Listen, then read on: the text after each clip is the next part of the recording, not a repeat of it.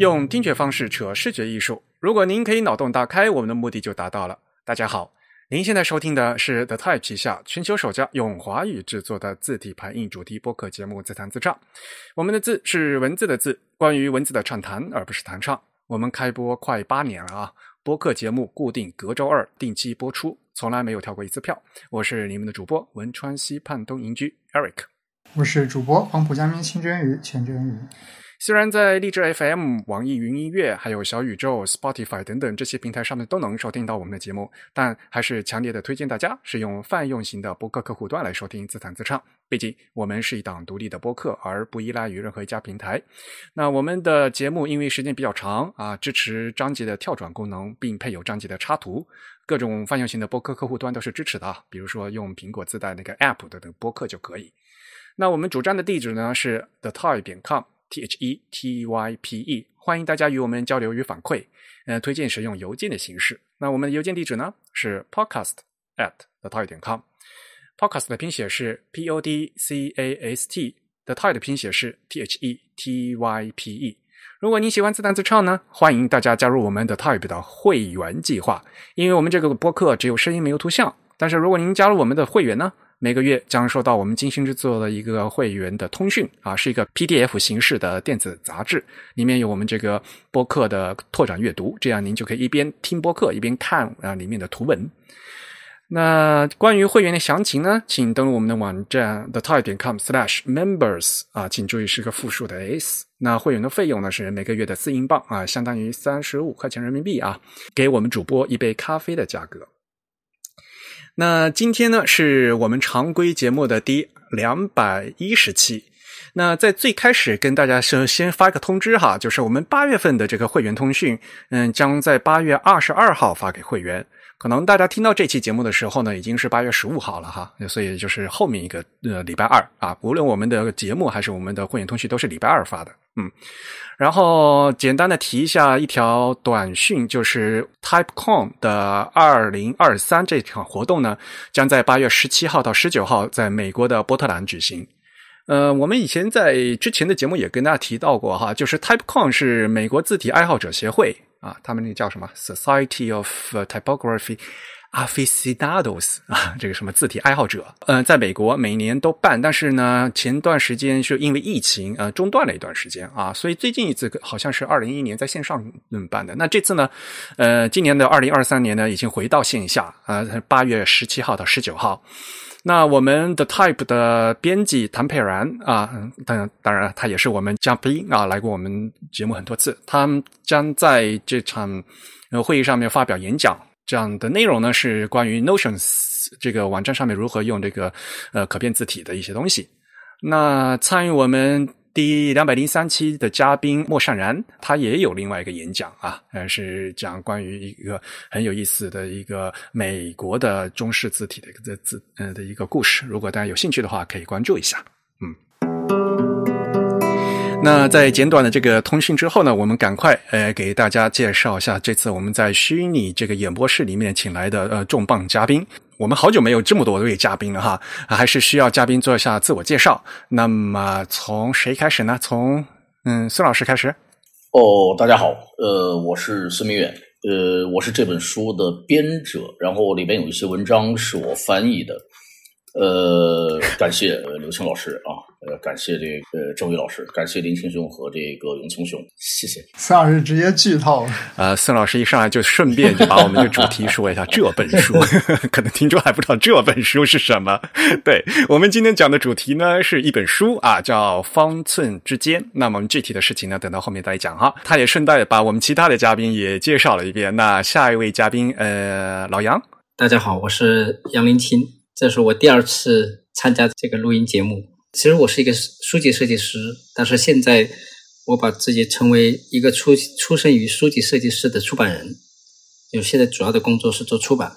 也这本书也是因为这个机缘和孙老师、明远就是结缘，就是做了这个书。杨老师，你现在人在哪里？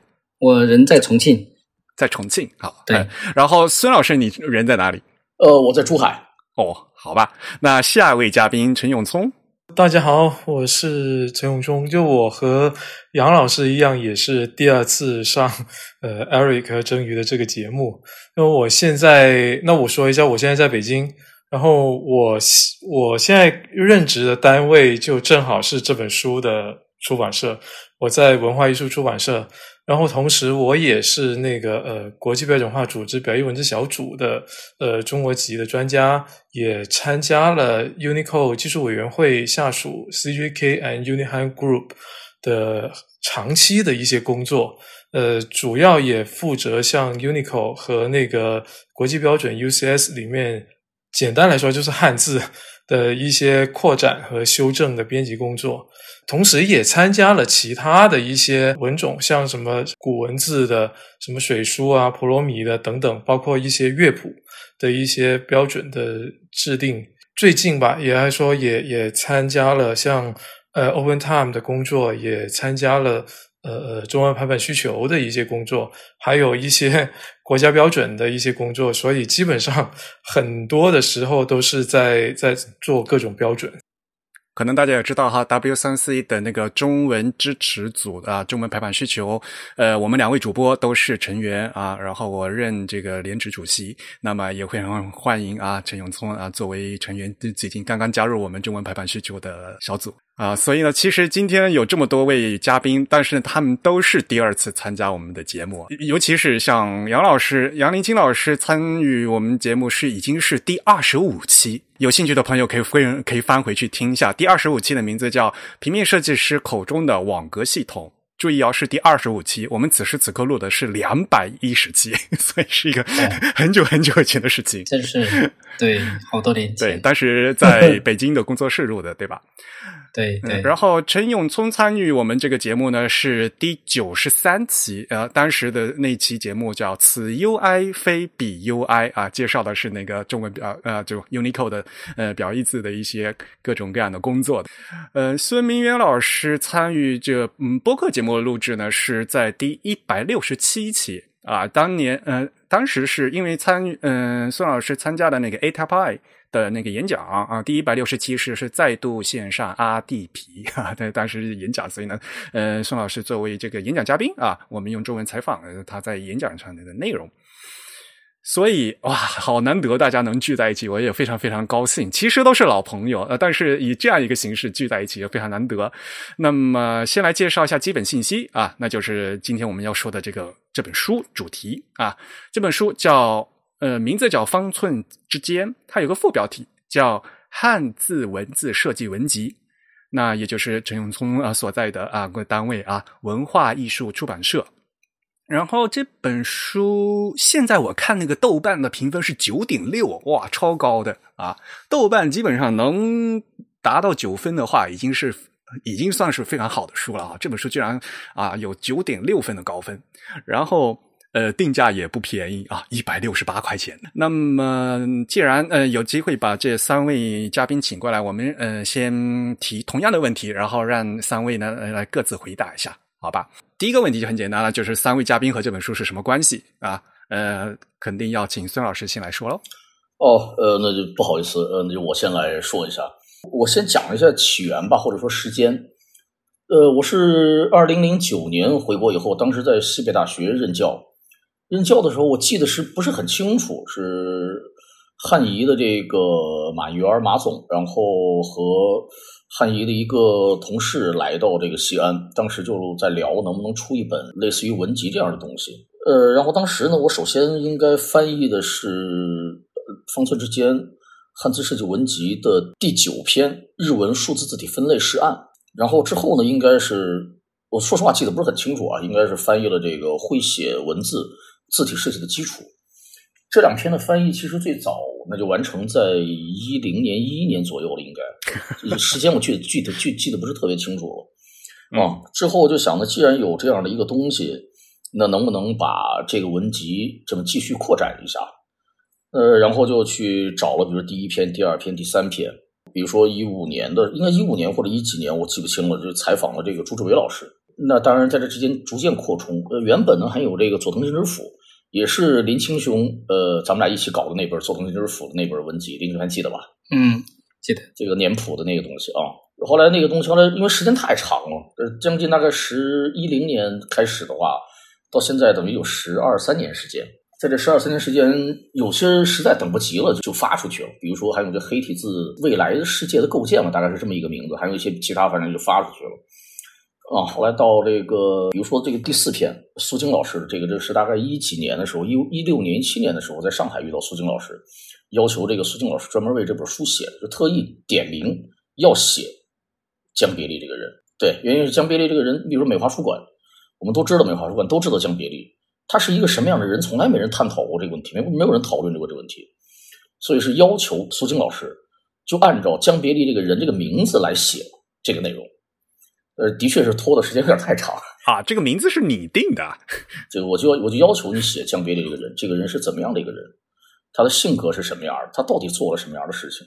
我们往往都在谈江别离做了一些技术上的开发，但是没有人知道他这个人之所以能成为这样的人，他的原因是什么？当然了，还有一些其他的一些这个，当然我咱们回来可以讨论。就总而言之，大概在跨度长达十二三年的时间里边，组了这么一篇稿子。后记里边我也写了，这个时间的跨度的确很长。这个稿子也在反复的这个删减和修改，啊，最终是形成了这么一本书。嗯，所以中途有一些学术论文的话，你在其他地方发表了，对吧？嗯。对，有一些稿子，因为实在等不及，就以别的形式就搞出去了。呃，具体是发在什么地方？是那个期刊杂志上面吧？黑体字的是发在山东工艺美院的学报上。呃，分因为文字数比较多，一期发不完，所以分上下两期发的。这个佐藤敬之府年谱是我和林清雄的合作，大概是林清雄哪一年？你还记得吗？一八年还是一九年？嗯。疫情呃第一年左右吧，之前哦，就就不是一九，应该是一八年开始，好像一九年左右。对，这个二零年左右完成出版的嘛，对吧？对对，前前后后也花了大概两三年时间啊。对，那个是里边有佐藤京之府年谱，呃，包括这个佐藤京之府的汉字下里边的这个应该叫什么？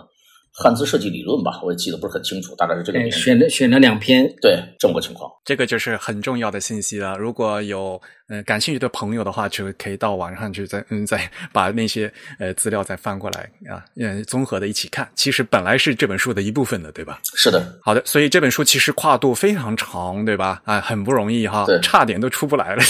应该在想那时候在看这本书的序言有好多篇哈，有七八篇的序言，然后中间那个汉。仪的马总，他在那个序言里面也写了嘛，因为这本书是汉仪字库做的那个提供的赞助，对吧？呃，是这样，是这样的，对。对对，我们也非常感谢汉语字库哈。马总在 这他的那个序言里面也说，可能更鲜少人知道的是，这本书里面几篇的文章也曾差点跟随汉语组织的某本集子问世。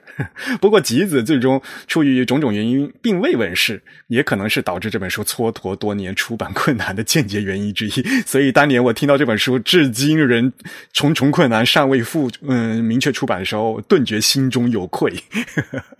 这个马总他的道歉 啊，这个真的是要特别要感谢这个汉仪，要感谢这个马总，的确是这样的。呃，在这儿要说一句，就是这本书，呃，虽然说我在这个上面写了一个这个主编，但是也仅仅是一个辑稿和一个翻译的人啊。这个我从来不认为这本书是我一个人完成的。你所以所以这一次，你刘青老师要来找的时候，我说林清兄和这个永聪兄啊，这是一定要出现的。当然，林清兄他自己他非常客气，在这个书里边，他只说了他自己是这个装帧设计、版式设计，是吧？只是这个书籍设计师。但是对我来说，呃，林清兄这本书的出版人。永聪呢？这个话应该是后来谈，但是现在谈也没关系。说到是的人，对，就是这这这个，我让那那大家自己说。你别别别别别，既既既既然既然既然说到这儿了，就是说完永永聪呢，他实际上是一个这本书从开始到后来出版啊，他一直陪伴着这本书的一个人。同时，这本书的这个编校对的这个工作，也是这个永聪帮助我完成的。所以这本书。我只是舔了一张老脸，在上面写了一个主编，那没有这个林清、永聪，还有没有这个呃文化与出版社的这个各位这个呃杨社啊、陶社啊、呃刘社啊，还有包括这个编辑魏老师，如果没有这些人，我想没有马总或者没有各位的帮忙，这本书一定是出不来的。当然了，更重要的还是要感谢这些作者，没有一个作者要过一分钱的版税。啊，这个这就实际上就是当一个公益的一个一个一个东西来出版的。特别重要的一点是，一谈到说要出这个中文版，大家所有的人的这个心气都是拧成一条绳，都是一个事儿，就是我们要形成中日之间的民间的友好的桥梁。那么这个桥梁是通过什么？通过所谓的汉字研究、汉字字体史的研究，或者说印刷史的研究来形成的。我我我真的是这个怎么说？非常不好意思。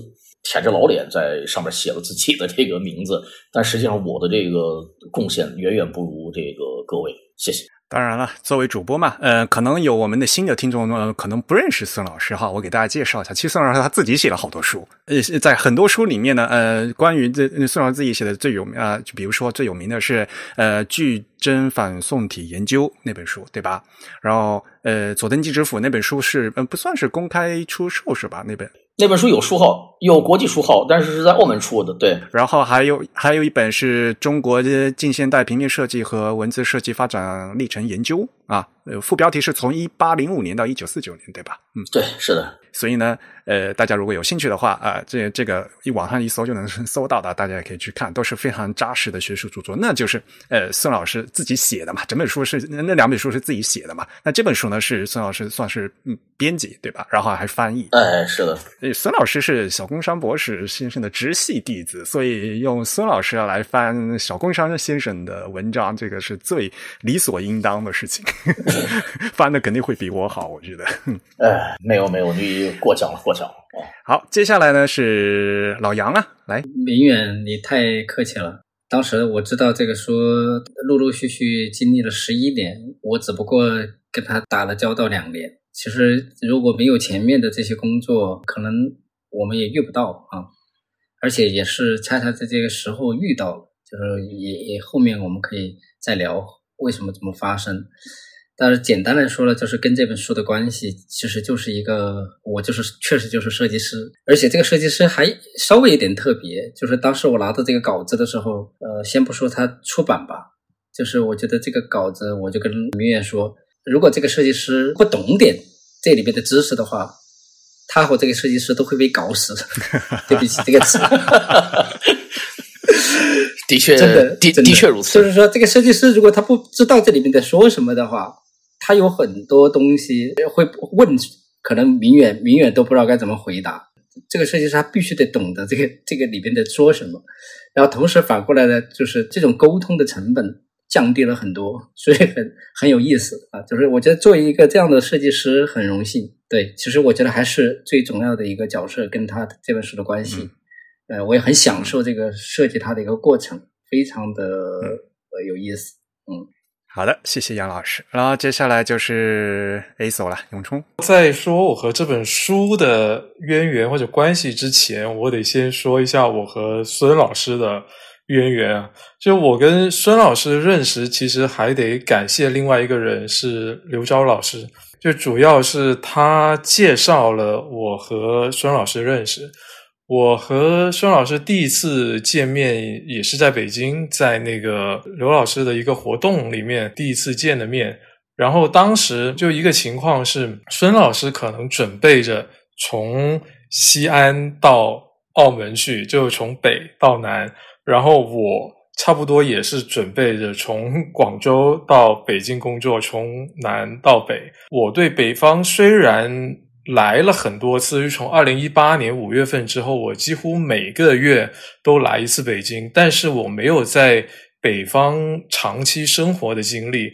然后孙老师其实也没有长期在南方生活的经历，然后我们这两个就刚好可以互补。然后我们平时会聊很多日常的事情，包括一些呃北方的见闻和南方的一些见闻。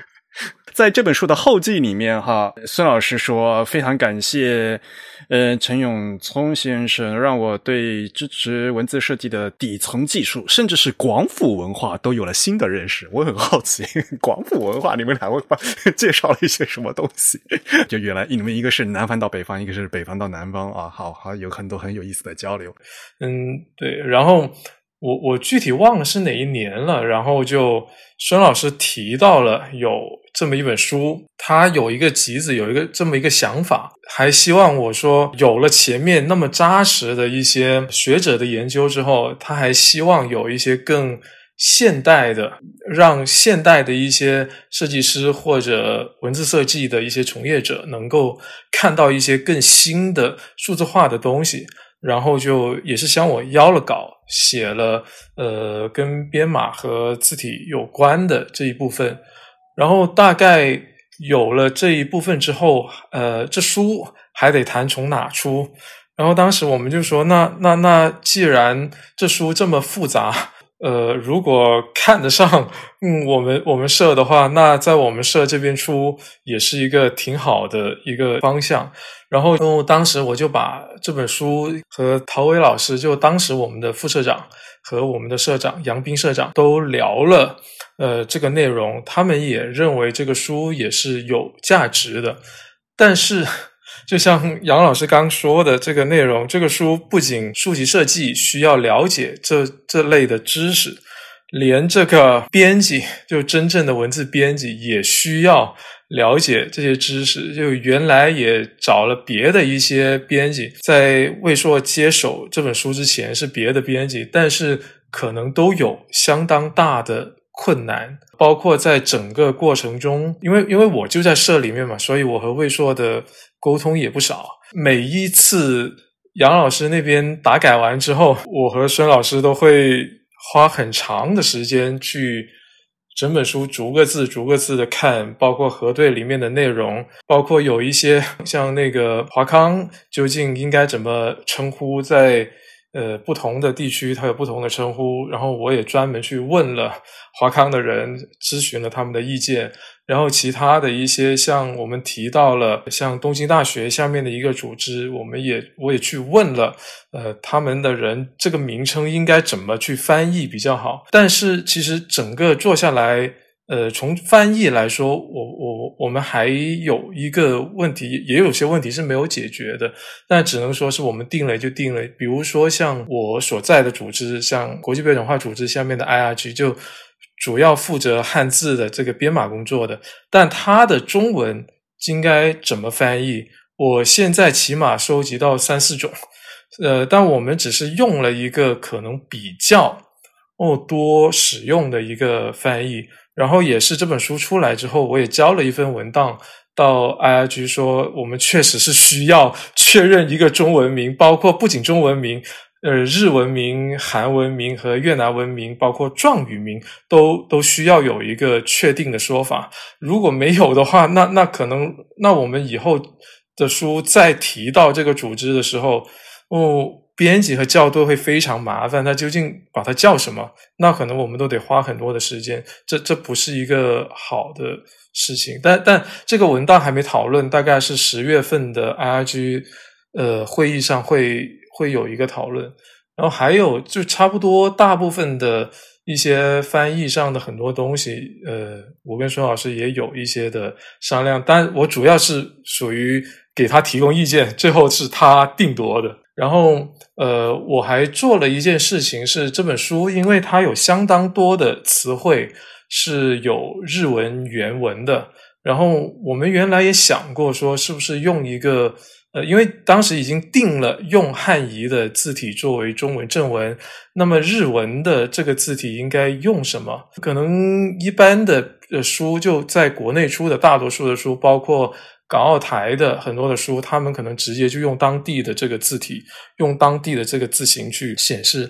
但是这本书的问题就在于，有一些可能你不一定会误解，但有些地方你一定会误解。所以我们又重新跟汉仪谈，说要不要为了这本书专门去做了一款字，然后我又帮助汉仪去去把这个字需要的字给他做了一个小的集。然后汉仪他们设计完了，他们的设计师也非常的辛苦，也非常的专业，也很有效率。做完了之后，也都反复了好几次去修改这个字体。然后我想，可能是为了一本书做一款字，应该也是史无前例的事情。对，差不多这样。然后，另外永聪呢提到的关于那个 IRG 的事情，因为 IRG 本身它这个英文名字缩写也，英文名字也改过一次，对吧？当然，当然缩写还是 IRG。嗯，对。然后。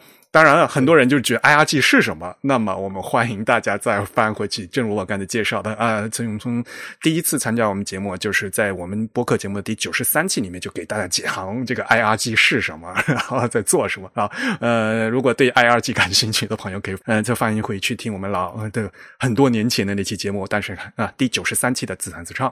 嗯，那个我插一句，就是。说的那个永聪，你是什么时候到文化艺术出版社的？我是一九年七月吧。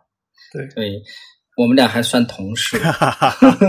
这不是错过了吗？应该能听到听听他们说过我。呃，对对，经常听到。对，所以所以这个话题其实可以，呃，我不小心引入了下一个什么机缘参与了这个项目。这个里面我们三者有。我觉得有非常有意思的这个机缘了。就刚才我谈起来那个文化艺术出版社，现在永聪他工作的地方，呃，我觉得这个就是好像上天安排好的一个一个配合一样，这不是谁呃能决定的。我当时是我听到这件事情的时候，还没有决定说后面怎么做的时候，我就意识到好像这是上天拍出来拍下来的一个使令，你就必须得去完成。而且后来一加上永听到永聪，呃，第一是听到是在是在文化艺术出版社，我曾经工作过的地方，因为我在文化艺术出版社做过设计总监和出版中心的主任，所以他们所有人都认识我。然后呢，后来永聪又是文化艺术出版社的，让我很吃惊。我说什么时候给文化艺术出版社有这么一个专家？以前我怎么不知道？后来我才知道永聪是后来进去的，所以我们是错过的。这里面很有意思啊，就是这这个机遇，我跟这个书的机缘，就是一方面是跟明远，后来跟文化艺术出版社，然后文化出艺术出版社的呃陈永聪，他在其中的一个作者在这里面，哎，我觉得特别有意思啊，从来没有遇到过这样的一个项目，就是前期你根本就不知道，像抽盲盒似的，结果这里面千丝万缕的各种关系绑在一起的时候，你会发现，呃，这里面的每一个人都是不可代替的那种感觉，很有意思。有时候跟林青兄打电话，咱们有时候也会说这个事情，真的是冥冥之中的这个巧合，一个偶然的电话，是吧？对对，冥冥之间的巧合，而且坦诚说，这本书离开任何一个人可能都不成立。你比如说，离开永聪，呃，那这几百个汉仪多写要多设计的日文字形，就没有人来做这个字形表，对吧？对。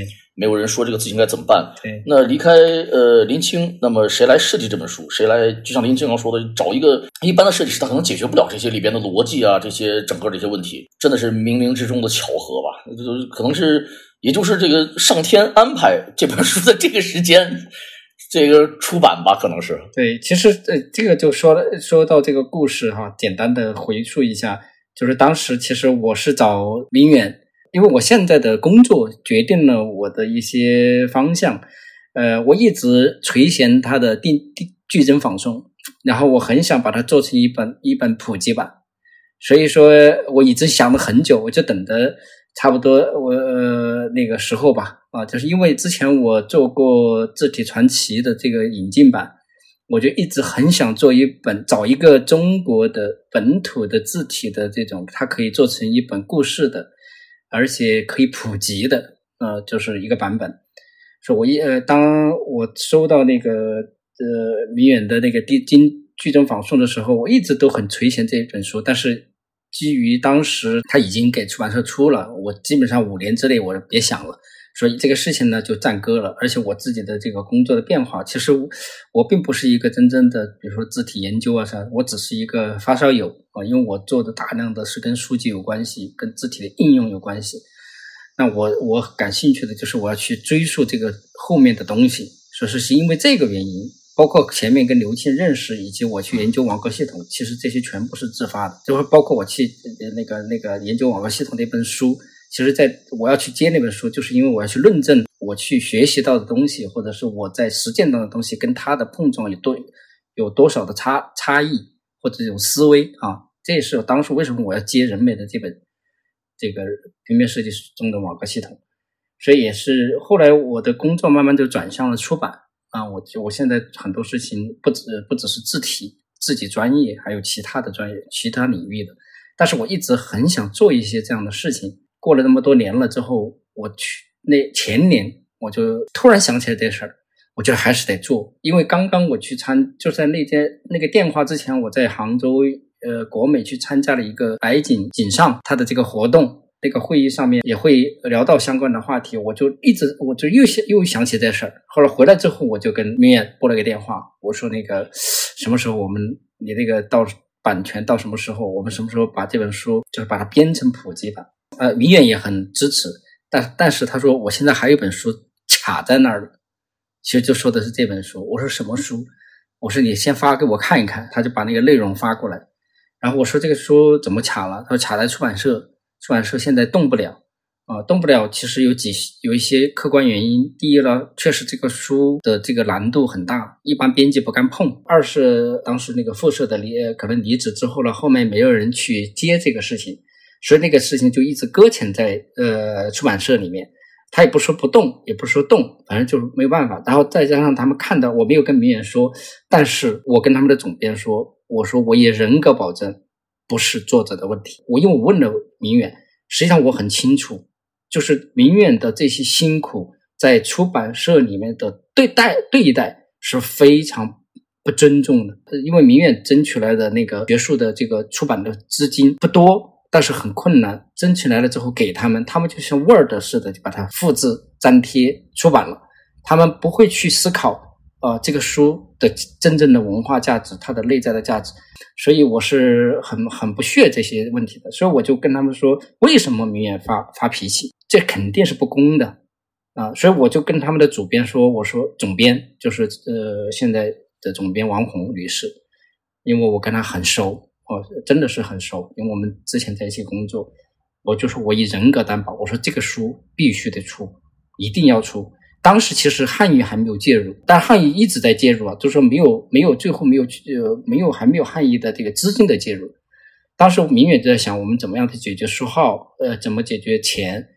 然后我是我想的就是，那大不了我就我做做设计呗，啊，没有人做，而且我看的这个稿子，我觉得一般编辑本来我我们想想设计一个模板，出版社的美编排吧，结果我一看。我们就遇到了很大的问题，因为每篇文章的体力都不一样，而且有些文章相隔这么多的年，它必须尊重当时的语义结构、逻辑等等它的这种背景，你不能擅自的去改变它。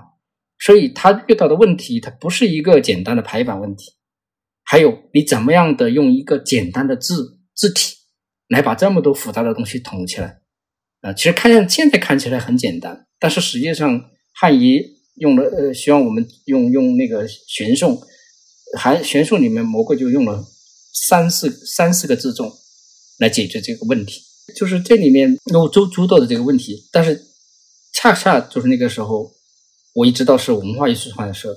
好像我就跟他说这事儿我来搞定，我就跟这那个编辑说，但确确实实，因为以前的工作关系非常好，我不是说这是我的 功劳，不是，我特别想说的是，好像这个是上天安排的一个任务，必须我去做这件事情，所以当时这个事情就重新启动。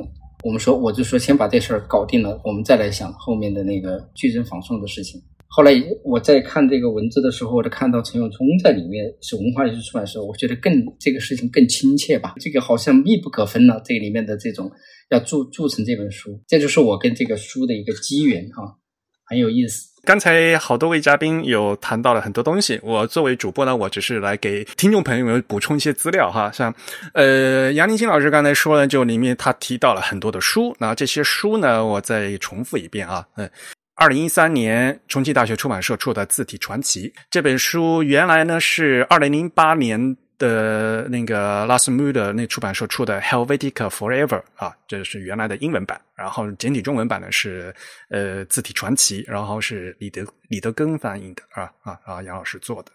呃，然后还有就是平面设计中的网格系统啊，网格系统呢这本书，呃，二零一六年。第一版是杨老师和我做的精修，然后二零二二年呢，我又重重新再做了一本一次那个经典版啊，这些呢都是在我们 The Type 的那个网站上，我们玩 The Type 有一个书单啊，大家如果可以去看的话，我们这些书都有，包括刚才嗯、杨立青老师也提到的嘛，啊，想再去和呃孙老师联系的那个。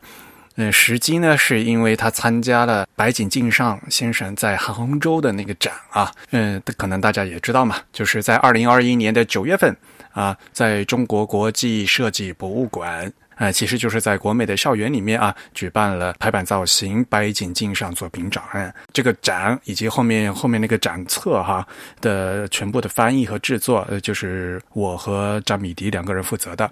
那排版造型这本书啊，嗯，前段时间刚好也还是卖的比较好的啊，已经进行了三刷了。如果有兴趣的朋友呢，也可以去看。嗯，里面的东西都是我翻译的。孙老师因为之前出的两本书啊，一本是科学出版社二零一八年出的《矩阵反宋体研究》，而且我们在二零一八年的七月三十一号还专门为这本书做了一个访谈啊。孙明远谈《矩阵反宋体研究》，古典的回归绝非单纯的尼古啊。这个访谈到现在也是挂在我们的主站上，也是嗯非常好的一个访谈，嗯，推荐大家到现在也可以嗯再进行再去阅读一下。可能嘉宾朋友一说就是过去了，可能很多听众朋友们可能没有办法捕捕捉到这信息啊，我再跟大家说一下。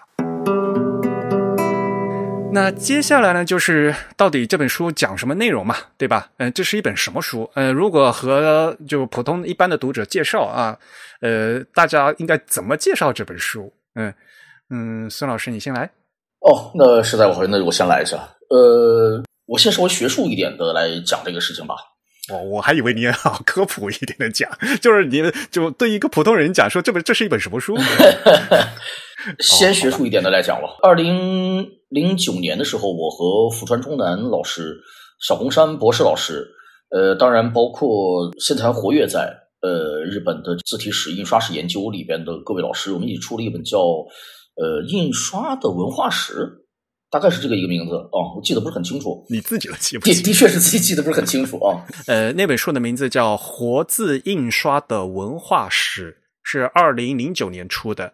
呃，但是大家注意，这本书是日本的，在日本出版的 啊，不是中文书啊，是日本书。嗯，好的，您继续。呃，这本书实际上是集合了中日韩三国的当时就比较新锐的一些研究，在这本书里边也是像这本书一样。它包括了，比如说这个 Unico 的问题啊，包括了印刷史的问题。这本书印了两千册，很快就卖掉了，而且当时的价格非常高，因为当时日元和中文的汇，中国呃怎么说人民币的汇率还非常高。因为我认识小宫山博士老师和我的师兄刘贤国的时候，小宫山老师就一直在说，说咱们三个人分别搞中日韩，一起来搞这个中国、日本、韩国的这个印刷史和字体史的研究。说实话，这句话是实际上打开了我的一个大门啊！对我来说是打开了一个新世界的大门。他什么时候跟你说这个事情？我们俩哪年认识的？你去见他，他跟你说了吗？我所以，我特地去问了。我那天去拜访小工山老师，然后我就问说：“你你你怎么认识孙孙老师的？”然后他就说。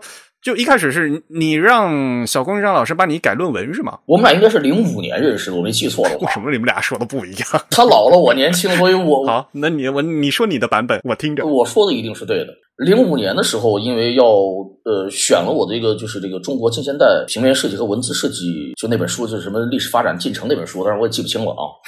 这个就写写这本书的时候，当时就意识到我不能绕过字体史这方面内容。嗯，因为从来没有人涉及过字体史的内容。所以，我当时和我的老师和这个佐藤优老师和这个一元久玉老师，我们都商量了很长时间。我的师兄刘先国，刘庆老师认识啊？呃，他是韩国人啊，虽然姓刘，跟我一样姓刘，但是他是韩国人，大家不要误解。对他和这个福川崇丹老师和小宫山老师的关系其实比较密切，一直。后来我就说我要问一下小光山老师，我怎么去收集这个资料？我要去哪儿找资料？我现在完全没有头绪。然后大概零零四年还是零五年，我记得不是很清楚了。然后我就去了横滨，当时的佐藤文字设计研究所。哎，刘先国，您您叫那个刘刘老师是师兄对吧？是什么学什么同个大九州大学？九州大学的。我研究生毕业的时候，他博士毕业啊，所以他比你大两届是吧？啊，对我们俩是亲亲亲亲的，就认识的真都是十几年了。哦。好的啊，亲戚是亲戚的这个师兄弟，对，所以我们俩有时候说话也没大没小的，所以虽然叫他师兄，有时候话没大没小啊。但是零五年的时候，然后就见了这个小红山老师，但是后来我就我这个人比较害羞，实际上虽然平时是这样，但说实话实实际上是一个比较害羞的一个人，所以我也没有一直一直没有联系这个小红山老师。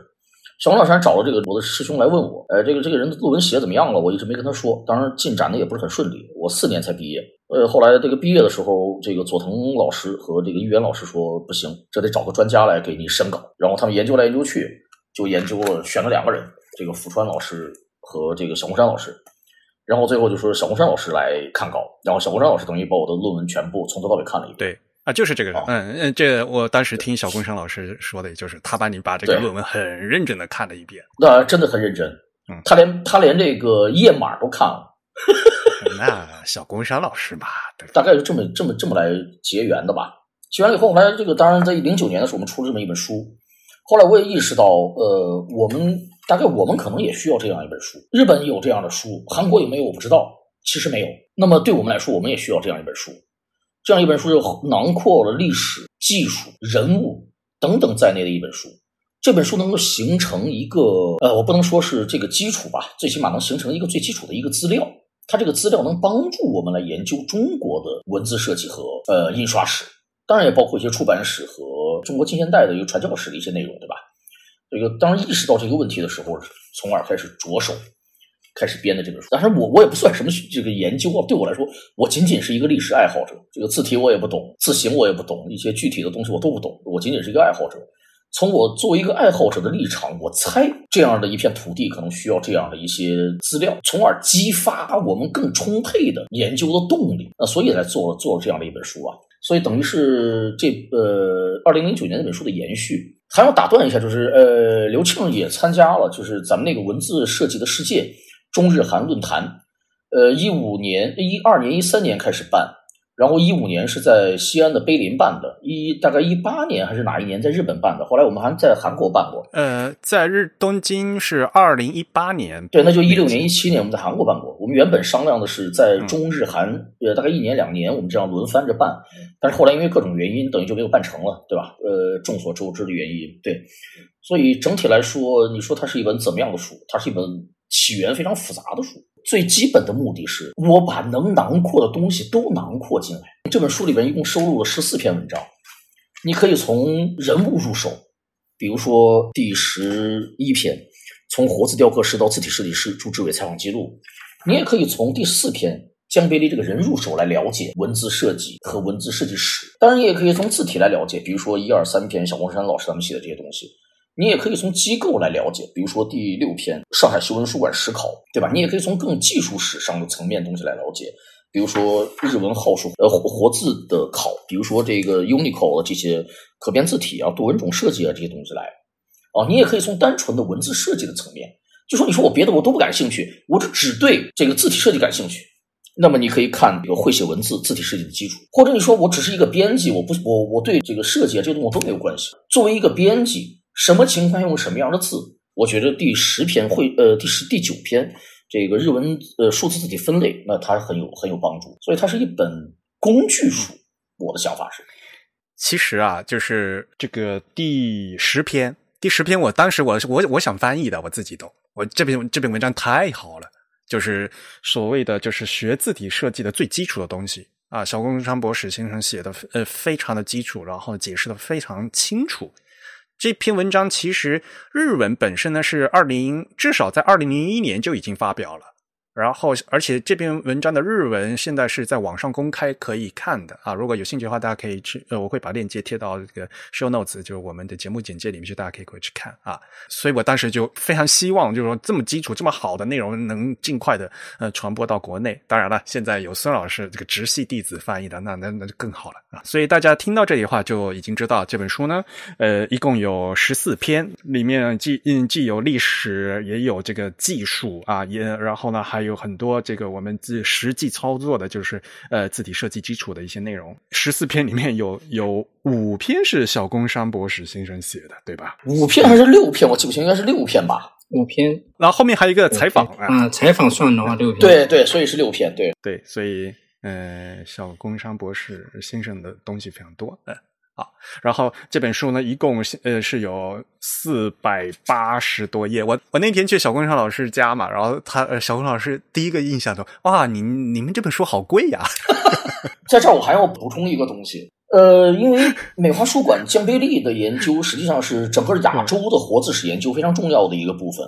武藏野美术大学的后藤吉郎老师，我不知道各位了了解不了解啊？后藤吉郎老师曾经写过威廉·江贝利的活字研究、江贝利的活字及其称呼之简正、江贝利的生涯，呃，两篇文章。但这两篇文章后来因为各种原因啊，没有刊发在这本书上，非常遗憾。印刷的活字印刷的文化史这本书呢，是中日韩三国。那在这本书里边，只只有中日两国，其中呢少了这个刘贤国师兄的这个文章。但是非常遗憾，因为我们是汉字设计的一个这么一个内容啊，所以就把韩文的这个最终这个这个最终去掉。如果把这两篇加进来，可能要到五百多页吧，可能。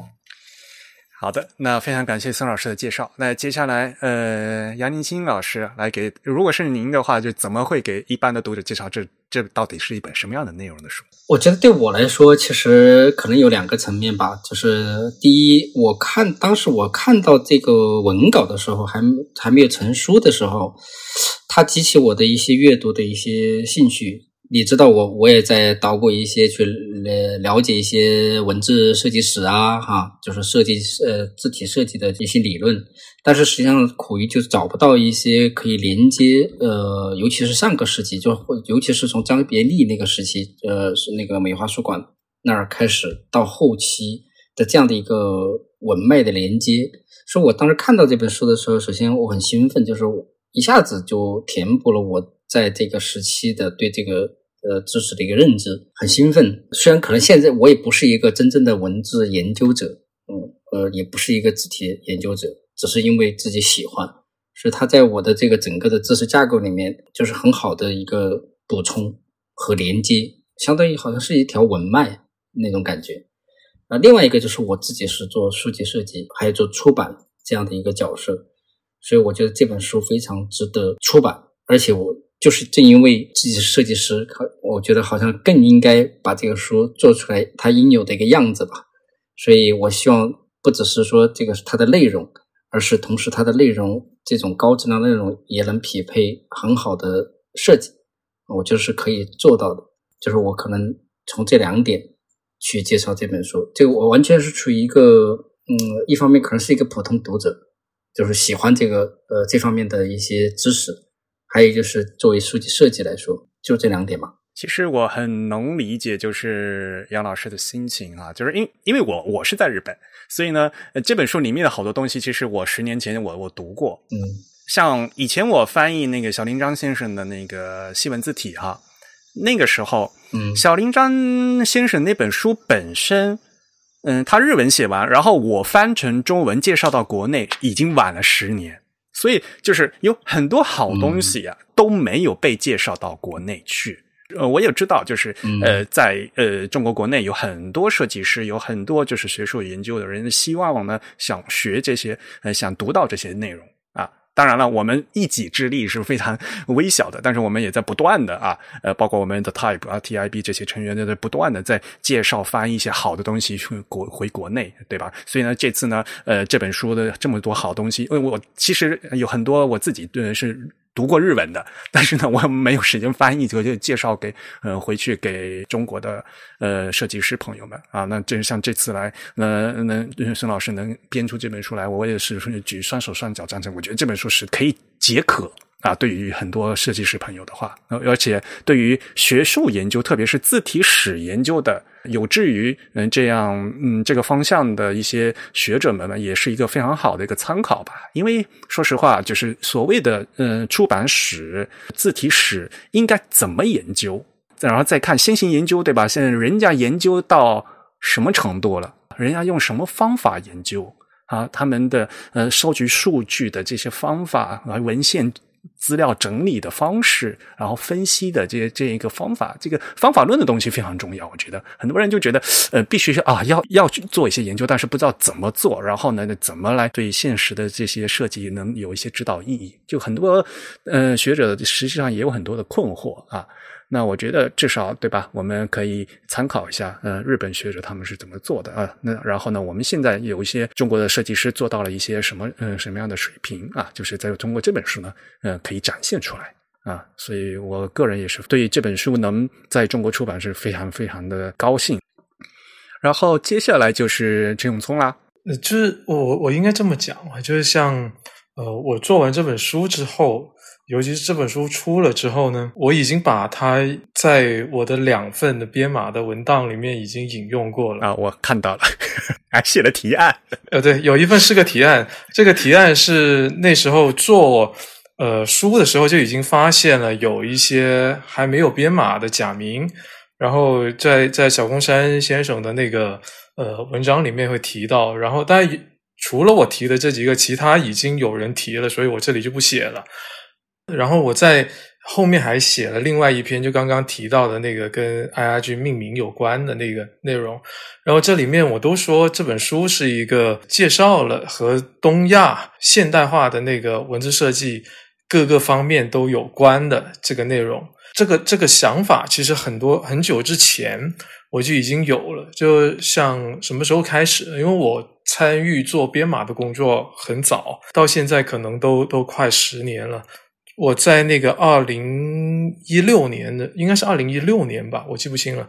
然后是有两个记者，呃，广广东的一本杂志的两个记者去采访了我。采访我的时候讲的那个内容呢，大概是关于状文、状字的这部分的。然后我跟他聊的更多的内容是一些，嗯。编码层面的，包括同样编码层面的，他们也采访了像林毅老师，但但他那个文章里面有一些我个人的信息，包括机构的名称他写错了，但那个是是另外一回事，那个无所谓。但当时我们也聊到说，呃，好像我们做编码的人就只关注在编码本身，但是你这个东西呢，要它最终落地，它不可能说我们编完了，然后就就就大家在手抄，那个这个编码没有意义。那怎么能够让它变成数字化的？呃，这就涉及到很多呃其他文字设计相关的内容，包括还有一些很多丰富的东西。然后我们自己在编码的时候，看很多的以前的材料，也会在想这些东西他们之前是怎么做出来的，它这些活字的这些。然后后来我在 IRG 的时候。跟大家也聊过类似的话题，就感觉好像大家都没有那么的丰富的一个思维。然后在二零一八年下半年的时候，耶鲁大学的呃石俊元石俊元老师去越南去河内的时候，跟我们去旁听我们的会，然后他还问了一个问题，说 IRG 的人为什么好像都没有去让大家知道你们的存在？然后我记得当时我们的主席陆晴老师说了一句话，说 IRG 的人都忙着在在做编码，没有那么那么多的时间。但是我们换个角度来想，因为我跟呃石老师见过几次，也也电话沟通了好几次，他也写了一本书，那本书应该也我忘了是出了，就英文版出了，中文版我不知道是出了还是马上出，应该是中信的。然后他还想，他一开始想的时候。还觉得这些现代化的东西只是理解到输入法这个层面，但是跟我们一聊，包括我们 IIG 的会，像像方正的人，他们也在，诚恳他们也都在，然后就聊起来这些东西，发现这其实也是一个相当庞杂而且相互联系的内容。但是我一直都想着，这东西好像没有一本书那么全面，那么愿意的。即使是字体史那么详细的，从从我们能感觉到的现代化的开始，一直讲到现在。至少我这个孤陋寡闻的这个认知里面是没有的，所以才会觉得这个书会相当的有价值，而且跟孙老师也是不谋合。我我相信，可能可能 Eric 真宇也都和一些听众朋友也都知道说，呃，因为像像最近呃新的幺八零三零，就八月一号开始要要呃强制国标嘛，也开始实施了。然后再往前，还有一份金融行业的一个标准。然后这里这两份标准其实相当大的篇幅都要解决一些一些可能一般的用户觉得我不好输入的字，但这些字他们在整个 Unicode 在整个数字化出现之前是什么样的，好像一般人没有概念，连我们自己做编码的人都没有概念。然后那一次我也跟跟孙老师聊了，说，诶，这个问题应该怎么样的？就活字时代他们怎么解决这些问题的？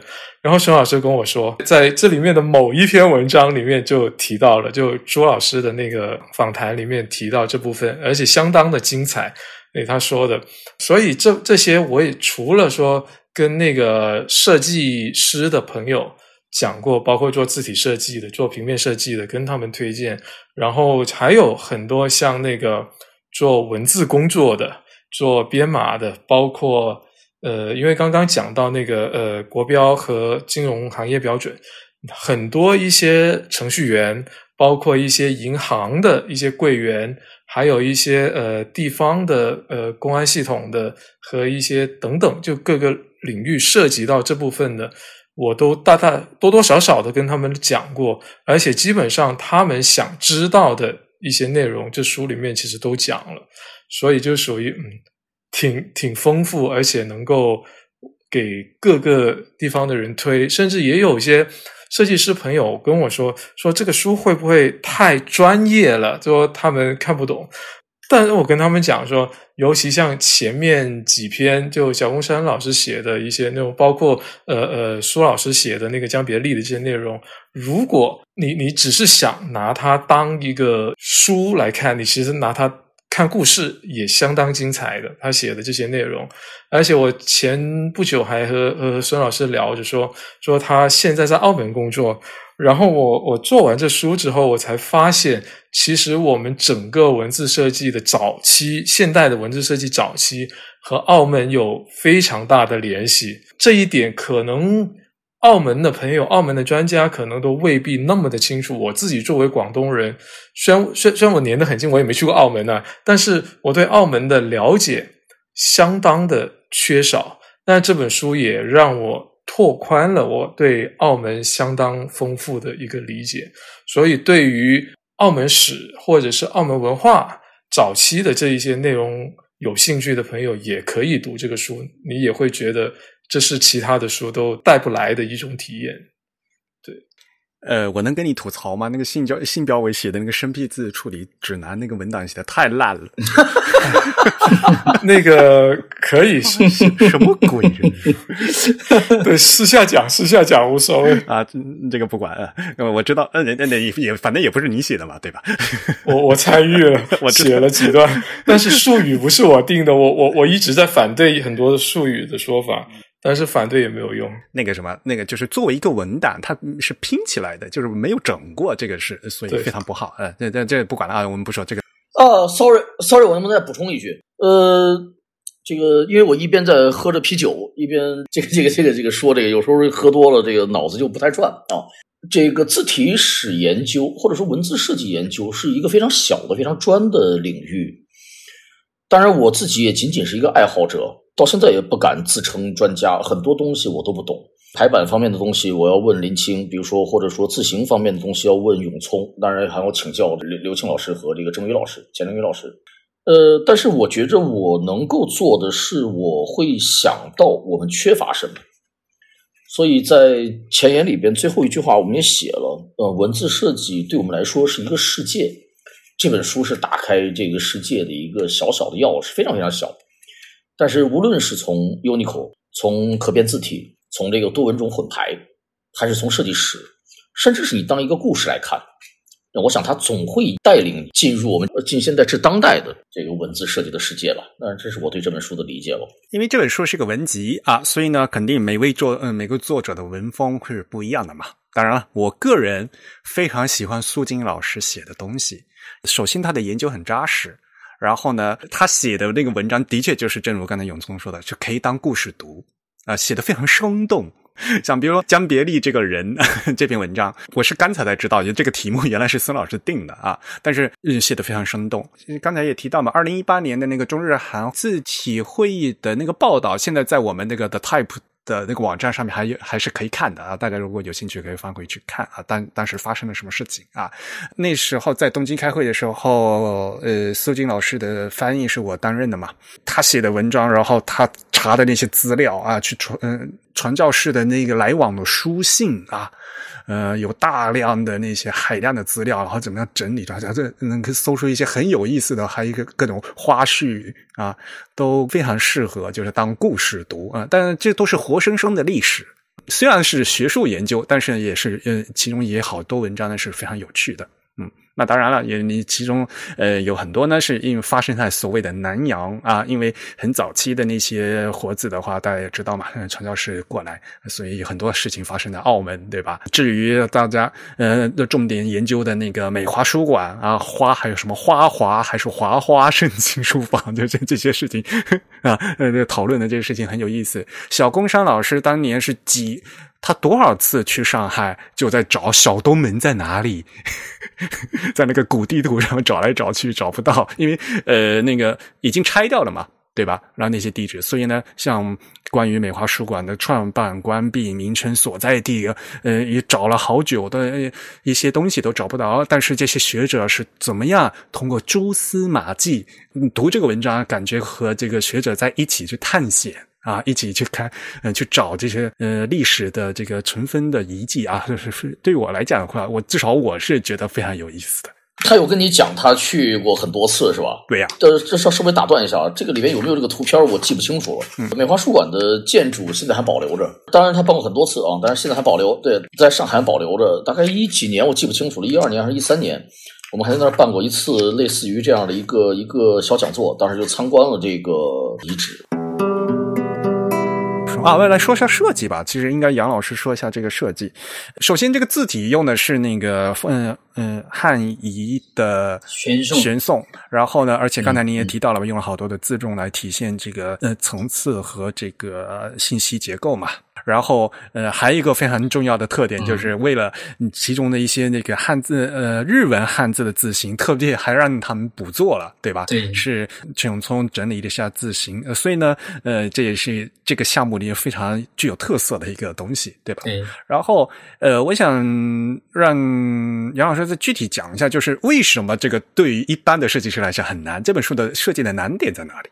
他这本书的，就是正因为他的这个文风都是不一样的，每每个人写，虽然比如说小龚老师他呃是统一的这几篇文章，但是他在写的时候，呃，有些结构他是不是说是它是一个固定的结构，它完全是按照就是这篇文章它本应该有的一种结构，就是一看就是他不是说我个人是这样的一种结构啊，就是同一个人就是每篇文章的在每个时期的写法。都是非常不一样。就是我作为数据设计师来说，我我首先拿到的是不只是要理解内容，还有就是我要瞬间读懂它的一种写作结构啊，这个很重要。这个对我去判断如何去使用字体和实现呈现出它应有的这个版式，这个和排版这个很重要啊。更不要说就是还有其他老师的啊啊，还有其他的这种时间跨度都都不一样。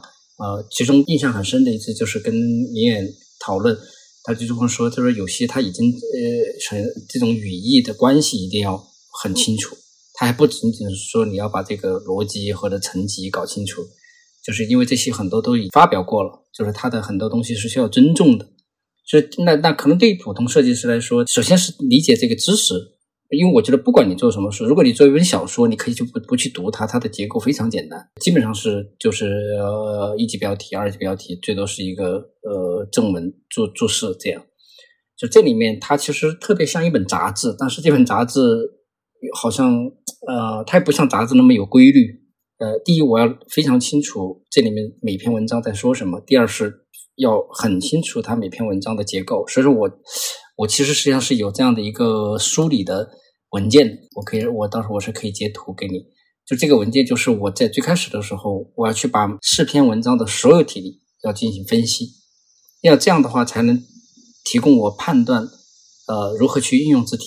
刚才有一点我想接着说的就是，就是这个机缘的后面，在出版社重启这件事情的时候，正好汉语这种加入，不只是注入了资金，也注入了技术，而且他们还也贡献了一篇文章。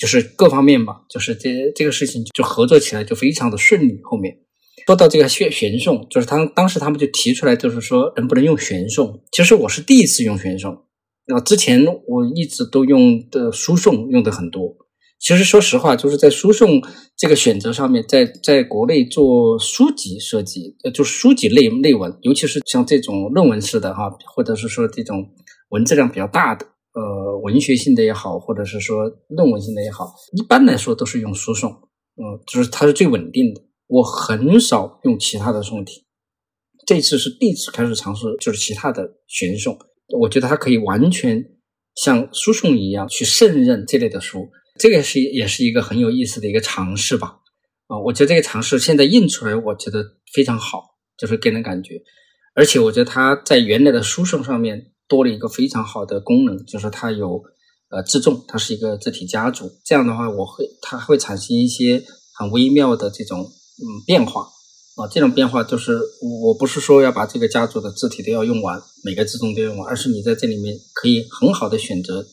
啊，几种在同样的一种语境下面，同样的一种风格下面，它有不同层级的划分。这个其实在之前，我觉得在国内好像很少，就是在纯这样的一个书，就是它基于这种书送。而且这里面很有意思的是，呃，朱志友老师也是其中的采访者，就是小公山的那张，哎，就是他也是这个玄宋的作者。所以这就为什么我说这本书，就每个人从明远开始捣鼓这事儿哈，到到后来永聪他们不同的作者。到最后，在出版社搁到了这样的一个出版社，结果后来我插了一脚。后来的设计上面，汉仪的这种鼎力的相助，以及朱老师的这个字体，包括就是刚才那永松说到，就是他们为这个日文字型专门设计了一款符合这本书需要的玄宋的日文字体，所以这些都是我觉得无可复制的一件事情。那其实它反倒就在设计上也很，就是让我觉得非常有有意思。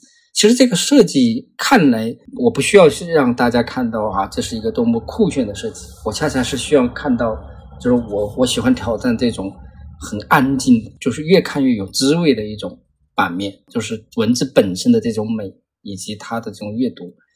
所以这个是我喜欢的，呃，所以我喜欢挑战这样的事情。所以拿到之后我也很兴奋。就是越复杂，我越愿意去做这样的一种尝试。就是可能在原有我以前的工作当中，呃，有突破性的吧。所以整个现在印下来之后，我感觉玄宋的这种感觉非常好。就是以前书送多多少少有些时候，因为它是一个签字时代的一个复刻。虽然后来那个方正他们也做了一次调整啊，新书送或者是那个精品书送啊，但是但是它是基于一款，这款它好像是一个。一个一个很有微妙的这种自重变化，所以出来之后，我觉得它确实是很有意思，就是这个效果很好。然后后来我把这个字体的呃这个应用也直接，就我下面有一一本其他的书，我直接就用到这本书里面去了。这些吧都是可以在设计上面，我觉得体现出就我对我觉得这个设计的价值啊，不是设计的价值，是我去做这个选题的时候，对我来说，对我个人的价值。就是它突破了我一些以前没有遇到过的一些问题啊，或者是没有遇到过的一些情况，这些都是很多都是第一次出现。那我喜欢这样的一种这种尝试。其他的，我觉得设计上反正就安安静静、干干净净，啊，舒舒服服的读完就可以。我也说不出来其他的，读起来很舒服就行。呃，正如刚才杨老师提到的，其实这本书，因为它首先是不同的作者，然后呢，因为这日文的原来写的方式是不一样的，有一些是论文，然后因为论文要投稿，所以呢，比如说在期刊投稿的话，那个期刊的格式啊，所以呢，这这就会有不同，本身这个格式本身书写方式是不一样。比如说第一篇，如果我没有记错的话，第一篇文章应该是最早应该是刊登在武藏野美术大学他们那个研究纪要里面的，是吗？孙老师，一二三都是。对吧？哎，嗯，是，所以呢，是这个武藏野美术大学的研究纪要，第一篇应该是在一九九二年发发表的这个文章。所以呢，一个大学的学术研究的纪要里面，它那嗯，他有他的体力在。那到后面呢，像比如说字体分类的那篇文章，它是在一个那本书的一开头的一个简，嗯，那个简介的关系，对吧？因为那时候就做了一个那个数嗯 OpenType 字数码字体大全集啊，那个是一个 idea 编辑部做的一本书的一个开头的一个介绍。那更不用说，这中间还有一个一个采访了，对吧？采访呢，就是完全的一个对话录的一个形式。那本书不能说是介绍，因为他那本书是小宫山去写的，等于是 idea 约稿，所以这个就是日文数字字体分类试案嘛。嗯，当然他提出了一个试案分类，当然了，这个日本大概有三三种左右的分类方法。嗯，小宫山提出来的是一种，他等于是对那个字体分类做了一个文字解释吧，或者是一个分类方法的指针吧、指引吧。嗯，哦，好的，可以这么说，对。谢谢。嗯，然后对，所以呢，这个本身它的这个格式，嗯，它的这个文章的结构呢，就是非常丰富的。对，嗯，呃，说到这个采访也非常有意思啊，就是呃小公生先生也说，就是接受采访的人。呃，朱老师，嗯，朱志伟老师说，从以前从来没有人问我过这样的问题啊，有说这个话吗？对，我就退回来就说，为什么小工商老师能问出这样的问题？如果小工商老师不问的话，朱老师的那些好多的还是那些绝活和呃知识点的话，就再也没有人知道了。所以这个就是做研究的功底在哪里啊？我这感受非常深。有的时候你要去问，呃，你问东西啊，要知道的人去问，才能问出问在点子上。而且是有知识的去问，呃，对方才很愿意跟你讲，要不然跟你讲你也讲讲不清楚，你也听不懂，是就这个东西，知道吧？朱老师里面在这个访谈里面谈到了一些非常有意思的东西，嗯。当然，呃，在做这个访谈之前，小工生老师他是有采访过日本的那个刻字师傅的啊，对。因此呢，他其实心里他是有个背景在，就是那么中日的刻，呃，中国和日本的刻字师傅前后他们的背景是怎么样，他的培养成长经历是怎么样的，他们实际的操作和使用的工具，他们的各种方式有什么不同和区别啊？作为采访者，呃，小工生老师是带着这样的一个心，呃，这个准备去问朱老师的。所以他能问出这样的东西来。当然，朱老师的回答是非常精彩的，让我们让我们能学到当时，因为朱老师是最后一代刻字工的嘛，对吧？金属活字的刻字工，然后后面就是数码了嘛，呃，更让我们知道当时的一些工艺。同时，我们也可以从小工商老师提问的方式来学习这个做字体研究的这个研究方法。嗯，所以我特别喜欢这篇这个呃采访稿。嗯。刚才我在那个群里面发了一个这个内容体力分析，日期还标注在二二二年四月二十四日，当时定下来。但是还有第十四篇汉仪的文章还没有提供完。嗯，就是就是你就能看到，就是当时其实这个文字这个已经经过了几次的校准，就是呃能看到每一篇文章它的体力的一个关系。就是它是一个什么样的体验？这是我做书，我必须得去了解，啊，必须要去非常深入的了解，而且每一个画，比如说黄色的地方，就是我需要和和那个呃作者要进行核对，就是为什么是这样？当然，这个已经是最后一次的呃确认。其实，在最开始的时候还有很多问题，我是标注了不同的颜色，然后这个是最后只剩了这三个问题，然后确定这个稿子无误啊，就是这个。分析的这个结果无误之后呢，然后我就开始要去做去思考这个整个的设计的问题，然后嗯，然后才去想怎么样的把这些不同的体力统一起来。这里面其实我还是做了一点小手脚。呃，首先可能有一点是因为之前我是做杂志的，杂志和书是完全不同的两个媒介啊，所以说我很清楚就是在杂志里面它怎么样的去进行这种统筹，在这种呃不同的文本上面，然后怎么去达成一种平衡。所以，所以这里面我稍微有一点点小动作是什么呢？就是因为你能看到，就是这十四篇文章都有一开篇的时候都是一个大大的数字和黑黑黑夜，是吧？这个黑夜提示你新的一篇文章开始了啊，十四篇，因为它的文字量极大。啊但是它这里面大部分是有这个前言的，或者引言、序言、序，你看它不一样，在这个内容体力分析上面，你能看到。有引言，有序言，有序，有前言，摘要都都不一样。结果我把它全部统一成了一个前言，就像每一篇的一个前言。所以说我我在做的时候，我是完全是我个人的一个决定。呃，但是我就觉得这个不是我要改在改变他们，实际上他们的体力一样。这样的话，就每一篇篇章页翻过来之后，所有的这个黑页上面这个引言都是黑底反白字，然后统一的用了汉仪的那个漆漆黑。来来来做的一个体力上的统一，这样的话，使得下面它无论是什么样的体力，尊重它的同时，整个书也能统一起来。啊，这个是当时在设计上面的，其实是一种边界设计，它不是一个什么排版设计，或者是整个它是一种边界设计吧。这个是我比较在意的。所以这里面其实我跟明远，我每做一篇文章，我都会跟明远讨论。最开始做第一稿的时候，我每做完一篇，我都会发给明远，看完之后我们讨论。其实实际上这个讨论的这个过过程来回好几次，就是说我是不是我在这个上面的处理有问题？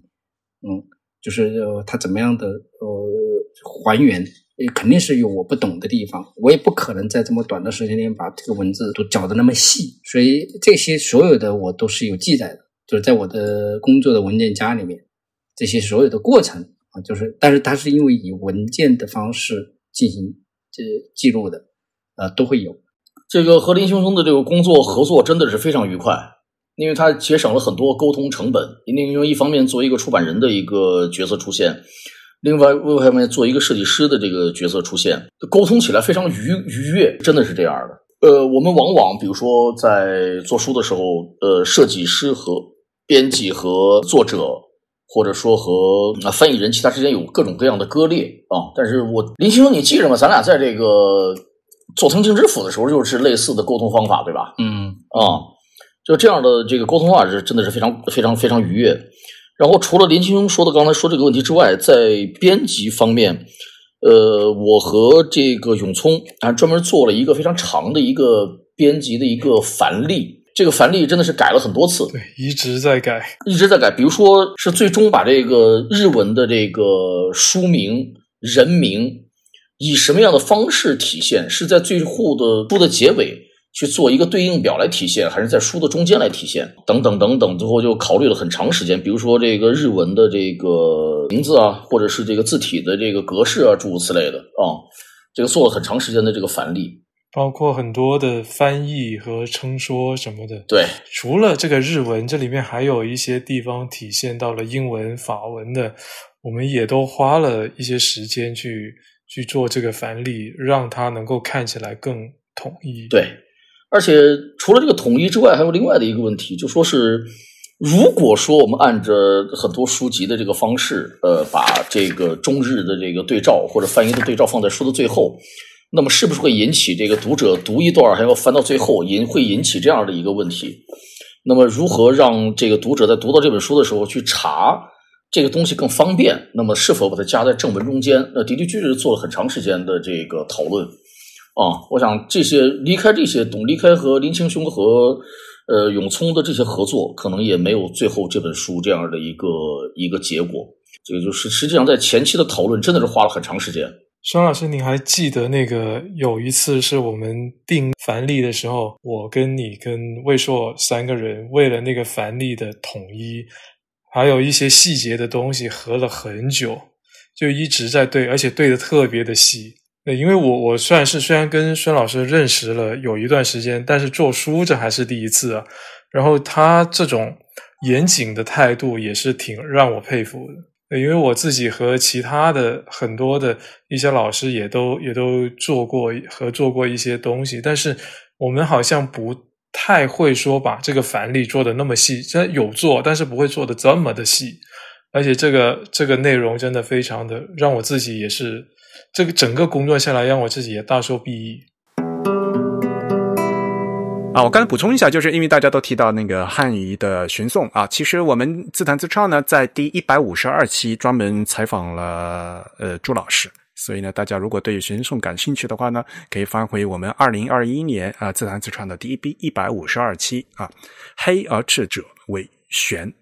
然后一代在第一百五十三集呢，我们采访了编送戏文部分的设计师张轩啊，我们俗称我们夜玫瑰啊，不做假名的戏文设计师不是好肥宅啊。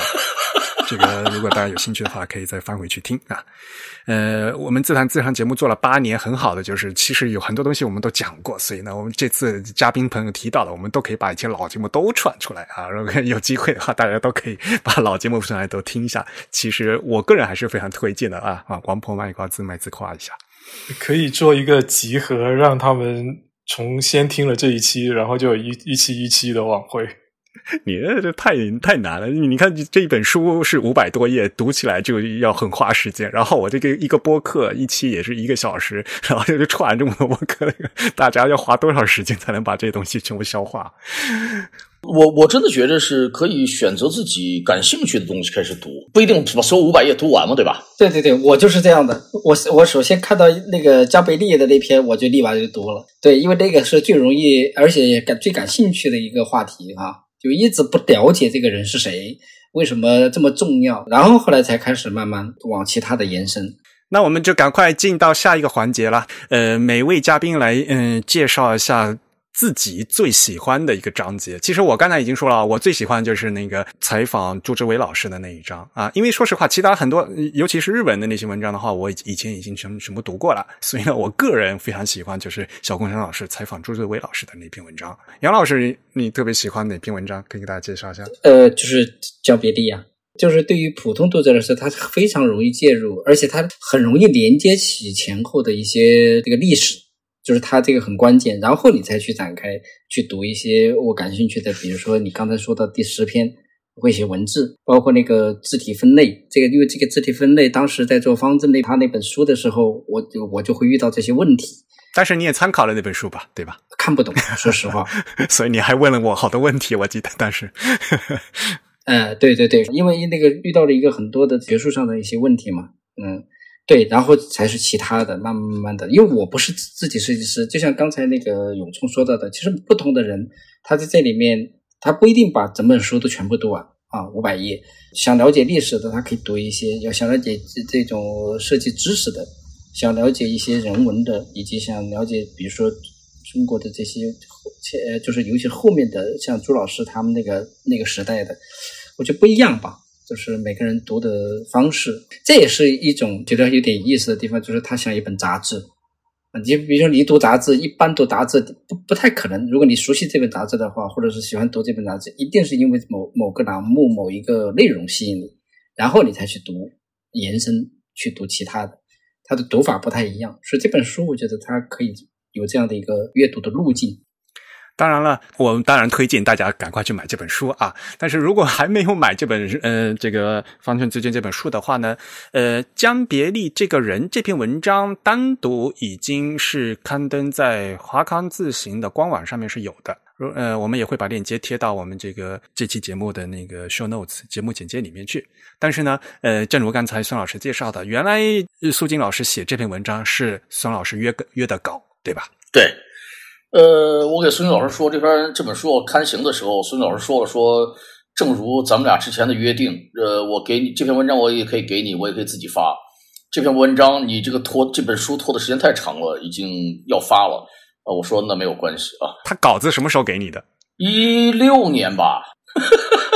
你看这个数字在二零二三年在出，你把人家搞得捏了六年、六七年、七年，真的是七年了啊！真真的时间太长了。华康字行的那官网呢是在二零一九年，因为这篇文章很长，所以在华康字行的网站上面是分上中下三篇嗯发，而且呢有很多那个注解啊、那个注释啊都都都没有刊出来啊。但是呢，就是文章的正文是可以在网上阅读的。其实，作为一个一个学术学作的嗯学术书籍的话，很多注释是非常重要的。所以，呃，如果大家想想看完整的面貌呢，还是呃要看这本书。呃，我能不能在这补充一点啊，刘青刘老师啊啊，你说，嗯，这本书的一当时考量的一个非常重要的一个原因，是以美华书馆为核心，向上辐射到欧美人开发汉字活字，然后向下辐射到我们中国人的活动。呃，因为美华书馆的确非常重要，所以呢，美华书馆原本在这个书里边占的比例很大。当然，这后来是因为各种客观原因，在不断的进行调整的过程中，变成现在这样一个情况。那你要了解美华书馆，除了这个江别利这个人之外，我想一二三啊，这三篇文章也是非常重要的。当然，还有第五篇文章《美华书馆史考》。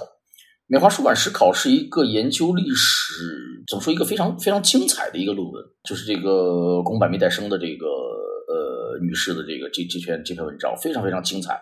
他虽然考证的是非常微小的一些东西，但是他的这个论证和推导的这个过程极为精彩。所以你要了解这个美华书馆的全貌的话，啊，推荐还是购买这本书 了。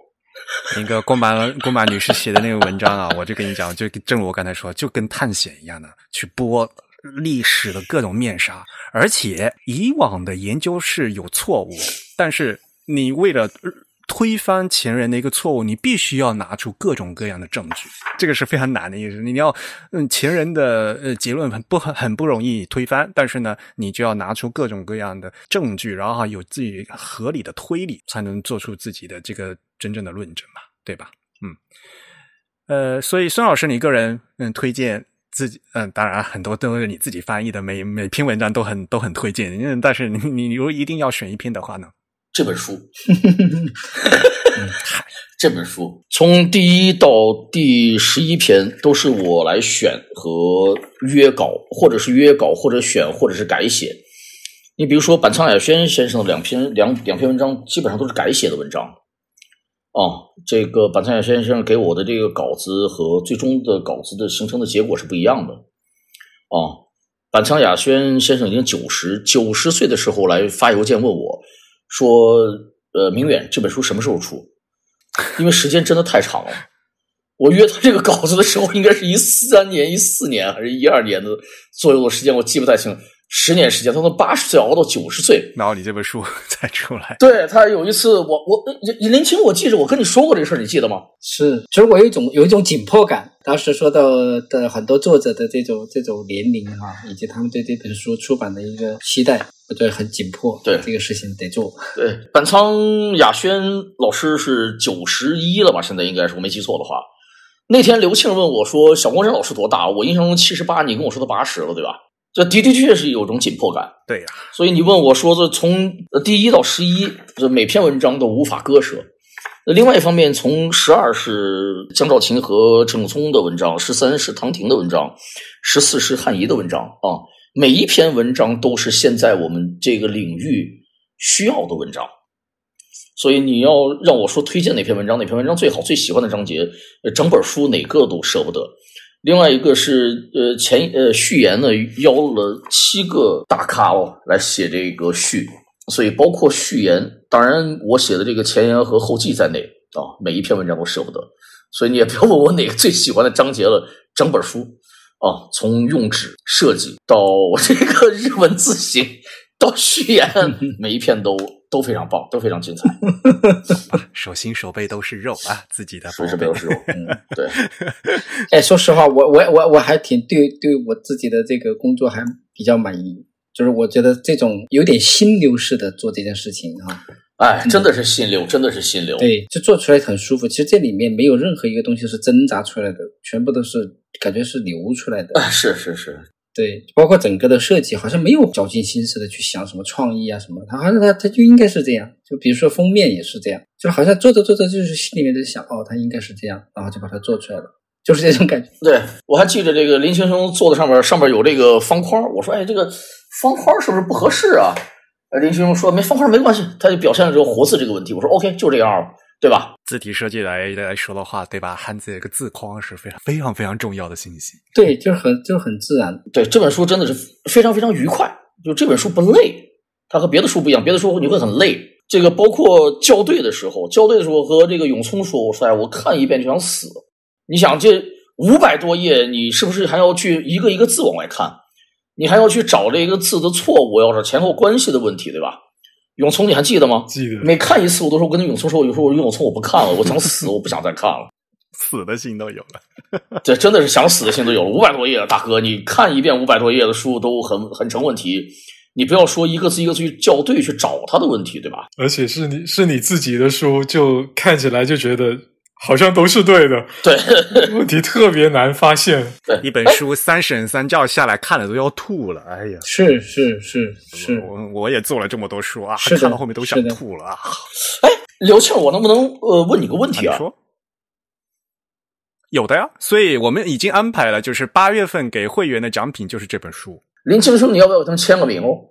林青、永聪都签了名哦。这本书要让你们三个人都签上名的，都都超难的。你们三个人现在在不同的城市，对吧？对对对，所以这样才显得弥足珍贵喽。我现在手头这本书只有小工商老师的签名，他给你签名了吗？我去他家了嘛，所以我特地把这本书扛过去让他签的字。他都没有给我签，你知道吗？呃，那好啊，我跟你换，要不要？账。接下来应该是永聪来说了，如你如果特别自己特别喜欢的章节我可以说两篇吗？啊，好吧，这本书里面好多的内容，其实我也就是不不不是说完全看过日文的，或者是其他地方有那个引用的，不是说这个，而是他们讲的一些东西，我大概也都知道。就有两章的内容是让我觉得是我之前不大了解的，或者是我也很想了解的。首先一个是那个。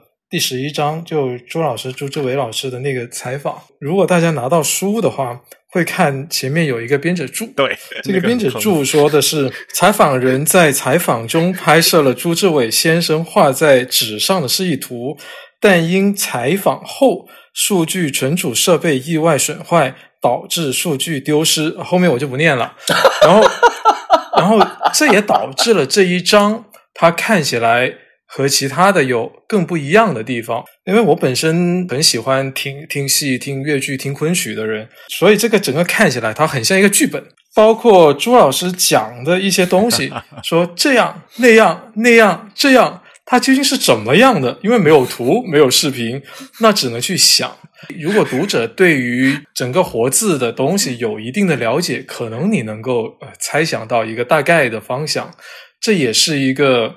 读这本书的一个乐趣所在的，我我觉得可能也是个无心之失吧。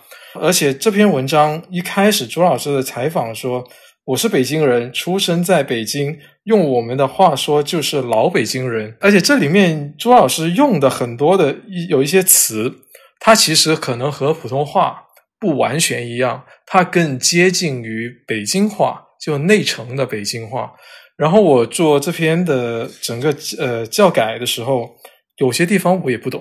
虽然我身在北京，然后我也看了看过一些，因为学语言学的也会看过不少北京话的一些一些词典或者一些呃书，但是这里面有些东西我还是没法确认，所以我也找了北京内城的，就是属于二环内的。朋友去确认了有一些说法，哎，这个说法和写法，那确实是有味道的，所以这个看起来相当的有意思。比如我打断永聪一下，比如说这个“奔儿”是吧？这个这个呃，对，雕刻刀“奔儿”，这个这个字儿到底是怎么样？对，“奔儿”字怎么写是吧？呃，对，是雕刻刀去雕刻的时候，雕刻刀豁掉啊，“奔儿”刀“奔儿”啊，就对，问这个字怎么搞？呃，还让永聪去确，的确让永聪去确认过。他呃，朱老师这有一个写法，就我不知道是朱老师写的还是孙老师写的，就有一个写法。我写的，我写的。然后我也查了一些一些方言词典，哎，确实也是有这个写法。但是这个这个词的的就直接对应的在普通话里没有。但是很有意思的是，它对应着我老家的话里面有一个相当接近的一个。一个一个一个说法，这这对我看起来就会有一种另外的亲切感。呃，但那个说法在广州话没有，我老家的呃粤方言才有。呃，另外一篇是那个榜仓先生的那个教科书体变迁史第八篇。但当我知道这个做起来的时候，确实挺劳神呐。国内也聊着说，哎，我们需不需要有一个教科书体？这都说了好多年了。嗯，呃，也有不少的尝试，包括有王宁老师他们也也考虑过做一些标准性的文文件。然后这个东西呢，我们国内好像没有被很认真的、系统的研究过，而且它这里面讲的这些东西呢，从一八几年就十九世纪。就一直到后面都有，然后包括讲到了很多的一些开会的一些细节，都在别的地方可能都未必知道的那么清楚。然后包括了东京大学，他们想到那个呃，这里没没明确写啊，但是其实是后面那个 GT 明朝体这些做的时候应该怎么样，这些细节。包括原来原来我也问过东京大学的一些人，这个来源来历什么的，他们也说的不清不楚。但是这不这一篇让我能够明白了这个事情的来龙去脉，也非常的重要。而且这个 GT 明朝体和和现在 IRG 其中的一个提交员有一个非常非常深刻的一个联系，但是我就不说是哪个了。关于这个板仓先生的这个教科书体变迁史，是在日本的话是有一本书的，是老文堂于二零零三年出版的，和此时此刻我们在谈的呃方呃方寸之间里面的这篇文章内容，当然是有重叠，但是不是一样。哦，对，因为这呃，板仓给我的这一篇是他在东京书籍出的，东京书籍内部的一个刊物的一本书，和老文堂出的那个教科书体的那个文章不一样。这本书的整个校对和翻译，说实话是花了很大的精力。因为板仓先生给我这个稿子的时候，大概是在一四年左右，我印象中，一四年或者一五年左右可能。因为最初是方正要办一个教科书体的一个比赛。然后问我有没有这样的东西，然后我就刚好问了板仓，是某年方正字体大赛的一个主题，对，当年就叫中国教科书体，和那个老文堂出那个书的内容不一样。老文堂出那个书的内容，当然跟他有可能有一些类似的地方，但是呃，内容整体的编排体力也是不一样的。嗯，讲的这个讲的这个东西也不是特别一样。这这篇文章是东京书籍出的一个小册子，经过删删减改写以后。重新出的，所以你去看它跟东京书籍出那个小册子的内容，呃，这个正式的这个怎么说，这个内容也不一样。包括上海修文书馆史考，老文堂也出过一本上海修文书馆的大概这样的一本几个一个东西。但是这篇文章因为拿的是，因为是板仓雅先生给我的原稿，然后也也是经过删减和修改，所以也跟那个老文堂那个东西的内容不一样。这个这个稍微强调一下，sorry，不好意思啊。像板仓先生，就我们社里的大家都知道，他年纪大。这本书就是还没有完全正式的上市，但是入库的时候，发行那边的同事说了，这入库的时候就就跟我们讲，而且是我拿到的时候还没有说大面积回货，只是给编辑的那就给魏硕的那几本他自己的样书，就是已经是正式版的，但是我们是给编辑会有几本，然后就先把他自己的那几本给。我我寄到了日本给榜仓先生，我我当时还问编辑说，这这这把书都都寄过去了，那他自己连自己编的书，目前都都没有没有几本书在手。但是其实可能大家都上心，就包括我们的编辑，我们社里面的发行的同事都理解板仓先生这个焦急的心心情，对，都在促成这件事，对。呃，关于这本书，我还想提另外的一个问题，就是说，我们当然，我是一个历史爱好者。这个虽然之前写过，比如说一两本书，也介绍过一些关于字体的东西，但是从根本上来说，对我来说，我是一个历史爱好者。当然了，对这个设计书的人，我想里边有一些字形啊，他可能也可以参考。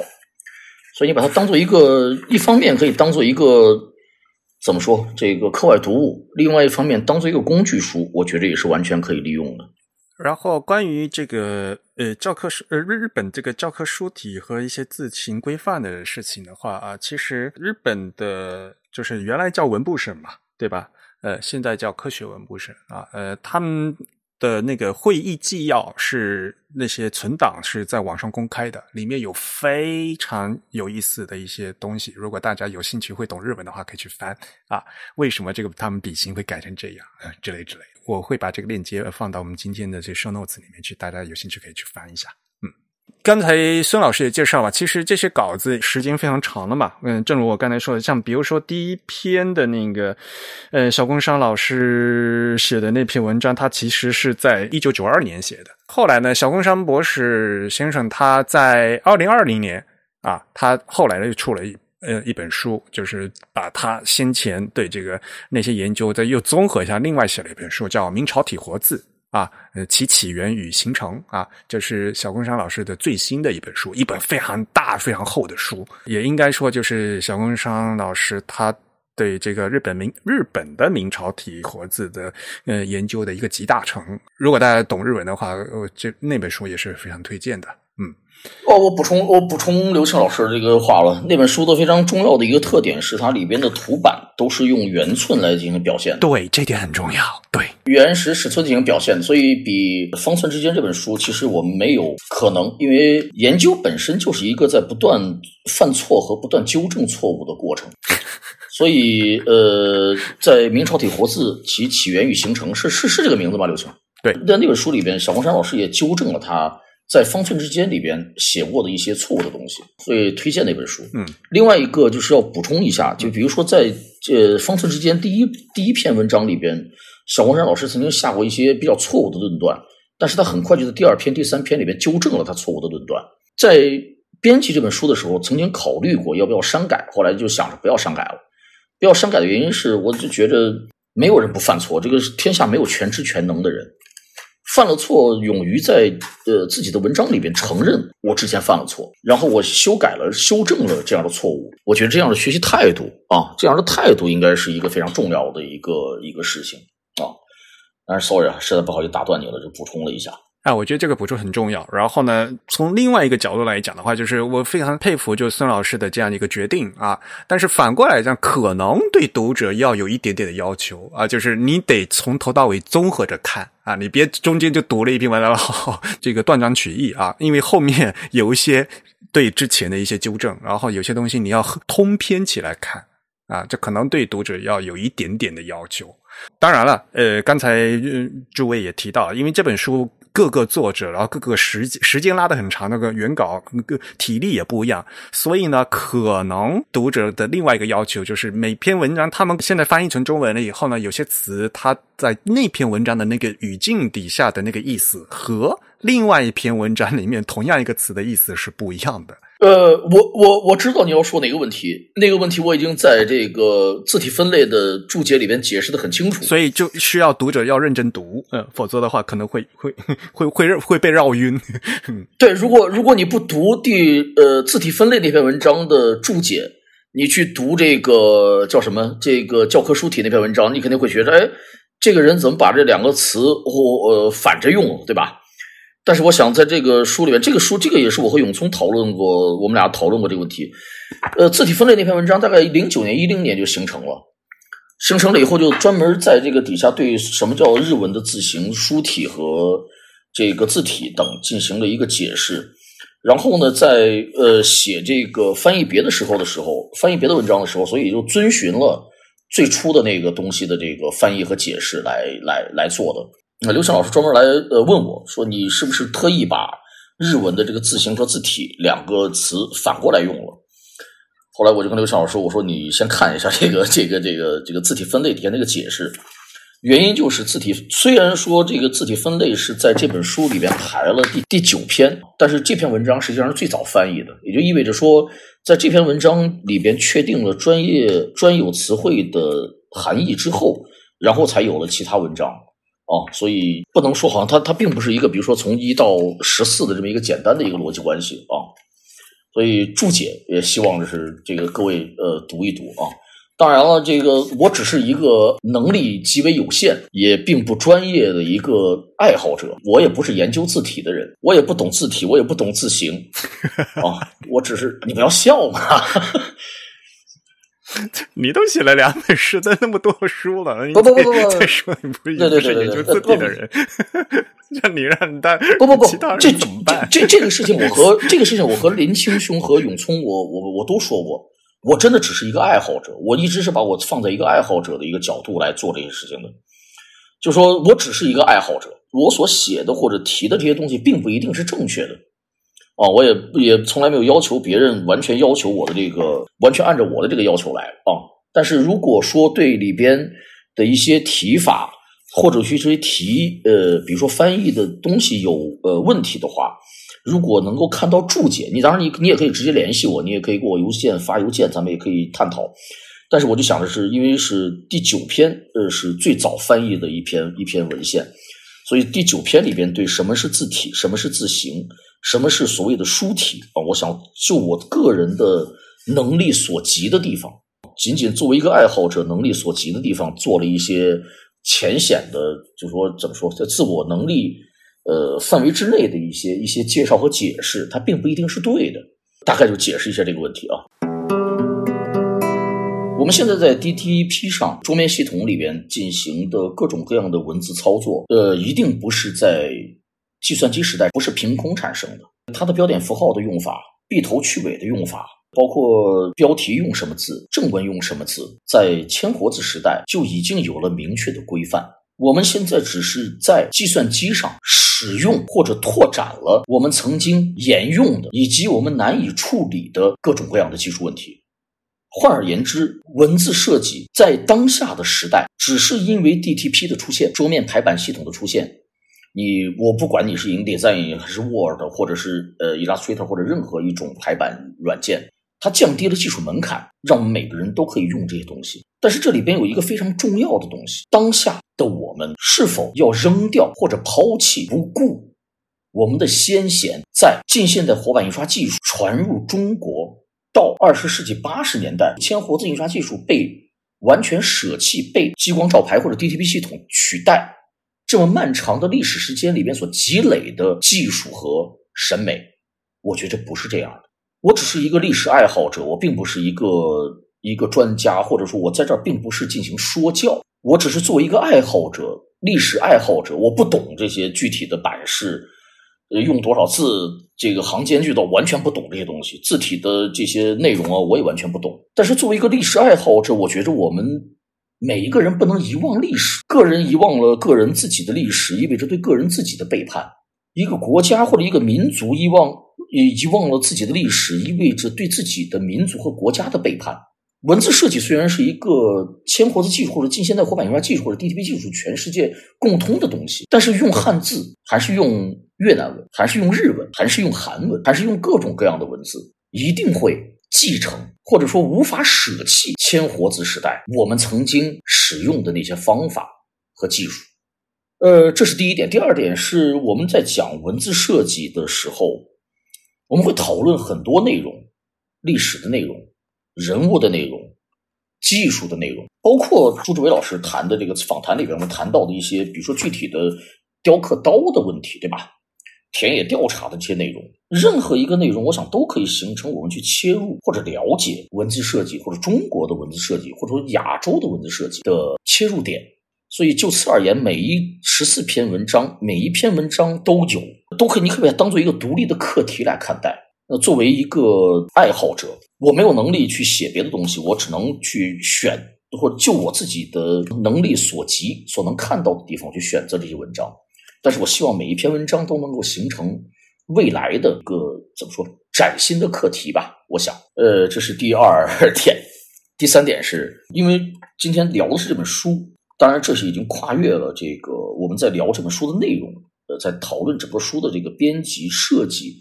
出版宣传的种种问题，那就这一点而言，我觉得在和林清兄作为出版人来衔接各种各样的人脉、人际关系，作为设计师啊，来我们一起讨论这个文章的这个逻辑啊，这个文章的这个编排的这个体力，包括永聪啊，作为这个校对者，包括作为这个我们俩。我坦诚的说，这本书不是我一个人的功劳，这是所有人的功劳。这个我们去讨论这个编辑的繁例啊，包括讨论这个日文的到底要不要日文字形，这些东西怎么办？就是每天每天在这个网上这个聊，包括使用汉数字还是使用这个阿拉伯数字啊，如何标注这些问题？我想这本书对我来说真的是一个呃，就是非常重要的一个学习的一个机会，这是一个非常荣幸的一个事情。呃，包括。在宣传的时候啊，刘青老师呃的这个自弹自唱啊，来邀请我们来能对这本书做宣传，这个非常非常开心。然后真的希望这本书能够成为读者听众打开非常浩瀚的文字设计的宇宙的一个小小的钥匙。以上，谢谢。哇，我觉得孙老师的这个总结非常好。我们应该要先感谢一下刚才孙老师给我们做了一个非常有这个历史厚重感的一个总结，让我们这个节目的基调突然变得有点厚重起来，我都有点不习惯。然后也非常感谢今天我们有三位嘉宾。其实我们最近已经很少有这么多位嘉宾来同时做一个访谈性的节目了。然后感谢三位嘉宾来为我们录制这么长时间的一个节目。我不知道我们最终听众会听到一个大概多长时间的版本，但我们这个节目前后录了要将近三个小时左右，所以其实我们还有很多。可能听众无缘听到的一些非常有意思，然后我一直在这边听到了一些很有很有趣的一些话题。如果有机会的话，我们之后也会再请我们的嘉宾来跟大家做更多的一些其他相关的跟我们的这个文字跟设计相关的一些分享。啊，对，在这个节目结束之前，其实我想给就是还没有买这本书的听众一个购买动力吧，就是我想跟大家分享一下我自己的这个故事。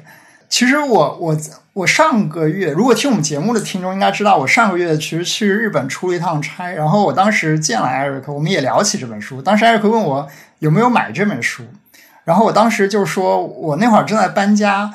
我不知道我应该把这本书的这个收件地址填哪个地方，所以我一时之间没有下手。当然，我后来回到了上海之后，我就立刻买下了这本书。呃，我在日本的时候，同时也买了刚刚我们提到的小宫山博士老师的另一本书，也是新近出的这本《明朝体活字其起源和形成》这本书。而在这之前，我还一直在长期的非常缓慢的阅读另一本书，这本书叫做。中国印刷史研究是北京大学历史系的辛德勇老师写的一本，也是关于这个印刷和活字以及活版印刷相关历史的这样一本书。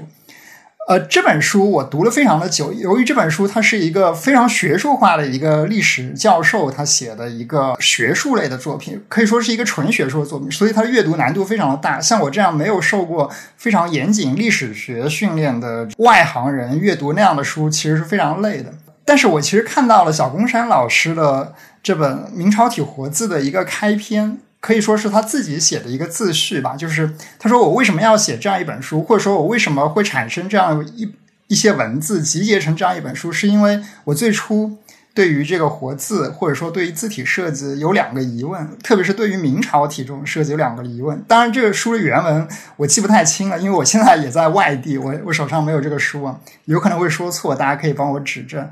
呃，他会说第一个问题是。在我看来，就是明朝体那么多的明朝体之间有那么明显的差异，但是很多人他会感知不到这一点。我很好奇，为什么大家会感知不到这一点？这是我产生的第一个疑问。那第二个疑问就是说，我们今天在日本，当然他他的这个语境是日本，我们在日本看到了这么多的这个明朝体，它的最终它的这个根源是不是如我们之前所以为的，是我们这个日本？是我们这些日本人，或者说是我们这个日本文化本身所酝酿诞生出来的这样子的一种技术和这样子一种设设计上的审美所形成的这样子的一个设计上的结果，所以他抱着这两个问题开始了他之后一系列的研究，然后形成了一些文字，然后集结成成了一个书，今天出版出来。呃，我其实看到这个序言之后，我就立刻决定我要买下这本书。因为其实我当时要不要买这本书，我是非常犹豫，因为这书非常重，然后我在出差其实搬不了特别多的东西，而且这个书其实在日本卖的非常的贵了，对，就是跟孙老师的这个书比起来，就是啊，孙老师这个书的价格，我觉得是可以忽略不计的。对，然后我我买下了孙老师这本书之后。我我就立刻开始看了这个第一篇，也就是小宫山博士老师的这个文章，然后我突然之间就联想到了，首先联想到了小宫山老师在明朝体活字当中他所需要叙述的那些东西。那刚才孙老师其实也介绍了，那本书其实是写了我们今天能看到在《方寸之间》这本书之后所进行改正或者说进行提升的一些迭代后的一些历史研究。同时，我有一个非常惊喜的地方，就是它让我同时回想起了我之前一直在缓慢的看，但是看不下去的辛德庸老师那本书。就他们突然之间给了我一些，就是这种。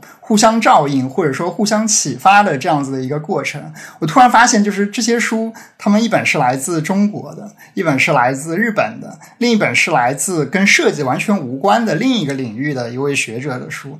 这三本书之间，居然他们其实根源上再去探究的是一个很相近的问题。他们从不同的角度去讲述了同一件事情，但是从不同侧面能看到的这个故事的不同的这个面。从这一点上，我其实得到了一个非常非常惊喜的地方，就是说，同样一个历史的事件，如果说我们深入下去，看到它的不同的面，会有完全不一样的解读。但实际上，他们告诉我们的道理，或者说他们背后所还原的这个事件的这个全貌是同一个东西。但是，如果我们只从一个角度，我们是永远没办法看到整个历史真正是怎么样去发展的。我们只能看到一些历史折射出来的一些碎片。所以。呃，我觉得如果说我们的读者或者听众中有对历史感兴趣的，或者说有对设计感兴趣的，或者说只是单纯对文字感兴趣，或者只是单纯对自己母语当中使用的这个汉字，以及今天这个汉字怎样被显示出来这件事情，有那么一点点关注的话，大家都值得去买这本书来看一看，因为这本书它会给到我们一个非常特殊的，你在其他的现有的文献中都找不到的一个视角去。告诉你，或者说去帮助你还原曾经历史当中的这样一个片段。我补充一句啊，插一句话，就是呃，虽然真鱼觉得很难读，但是我觉得辛德勇老师的那本《中国印刷史研究》还是非常好的一本书啊。如果大家有兴趣的话，可以去读一下。当然啊，那也嗯，的确就是正如真鱼所说的，这个是从历史的角度来来写的，可能会有一点硬啊，但是呢，呃，内容的确是非常棒的。嗯，我个人也是非常推荐。林青兄和永聪兄要不要再说两句哦？我我没什么说的。没有，我其实我其实挺挺希望，就是怎么说，就是因为我现在的工作的一些性质的变化。以前我是做书籍设计，现在慢慢我关注这个出版，呃，所以所以我还还挺希望，就是有慢慢的有这样的书，呃，它是那种普及性更强的。呃，就是当然，这也是为什么我找明远商量这个事情，就是希望以后能出更多的这样的书。因为其实，呃，我身上可能也有一些这样的一种，好像有一种感觉，有一种使命感。又是设计师，我自己喜欢字体，然后我自己做出版，所以如何把这些东西呃集结在一起，可以呃为更多的读者提供更好的这种呃这类的书。我觉得这也是我所努力的未来努力的一个方向，所以呃，像像这样的书，当为什么它这么贵？我再吐槽一下，就是因为它印的太少，因为你越印的越少，它的成本就越高。其实实际上，比如说你印万本，这本书可能就一百都不到都有可能，但是这本书只印了两千本。但同时，正因为他印了两千本，每一本都是一个增值的，呵 呵真的就像那个荔枝倩说了一下，这 这是一个理财产品，确实是因为这两千本非常有可能几年之后在孔夫子上翻几倍的价格，真有可能，因为它特别，它是一个填补空白的一个一个知识，一个一一个一个价值嘛，在在这个学术上面，所以所以蛮有意思，但是我也更希望。呃，以后能做出更普及的书，就是这类书的这种出现。行，谢谢这样的机会，可以做这样的交流。哦，真的是感谢刘青老师给这样的机会宣传一下这本书，真的是从来我的书从来没有经过这样的宣传，真的是感谢这个 The Type，感谢刘青老师，感谢钱正宇老师。这话说的，你出了第一本书，我们还做了专访的呀，真的是感谢。那么我们自弹自唱八月份的奖品呢，就是这本书了。啊。那方寸之间这本书的这个，嗯，我们八月份这个这本书的奖品呢，是由汉仪字库提供的，非常感谢汉仪，他们已经把我们书呃寄到我们上海办公室小伙伴里面了。所以呢，我们会呃刚刚才一开始节目我们也说了，我们八月份的会员通讯呢会在八月二十二号啊呃发给会员。那么在八月二十一号之前在籍的会员呢，都有机会啊。嗯，参与这个抽奖了。好了，真宇，你终于可以收尾了，是吗？好的，好的。那我们今天就感谢三位嘉宾陪了我们这么长的时间，然后我们也感谢我们的听众收听到这个地方。对，好。那如果大家有什么意见或者是反馈呢，都可以写邮件告诉我们。我们的邮箱地址是 podcast at the type 点 com。P o d c a s t at t h e t y p e 点 c o m，同时呢，大家也可以在社交网站上关注我们。我们在新浪微博、在 Twitter 以及在微信上的 ID 都是 The Type。那在 Facebook 搜索 The Type 或者搜索 Type is Beautiful 也都可以找到我们。本期节目由 Eric 和郑宇主持，是由 Eric 在 MacOS 上剪辑制作完成的。感谢大家收听，我们下期节目再见，拜拜，拜拜，拜拜，拜拜，嗯，拜拜。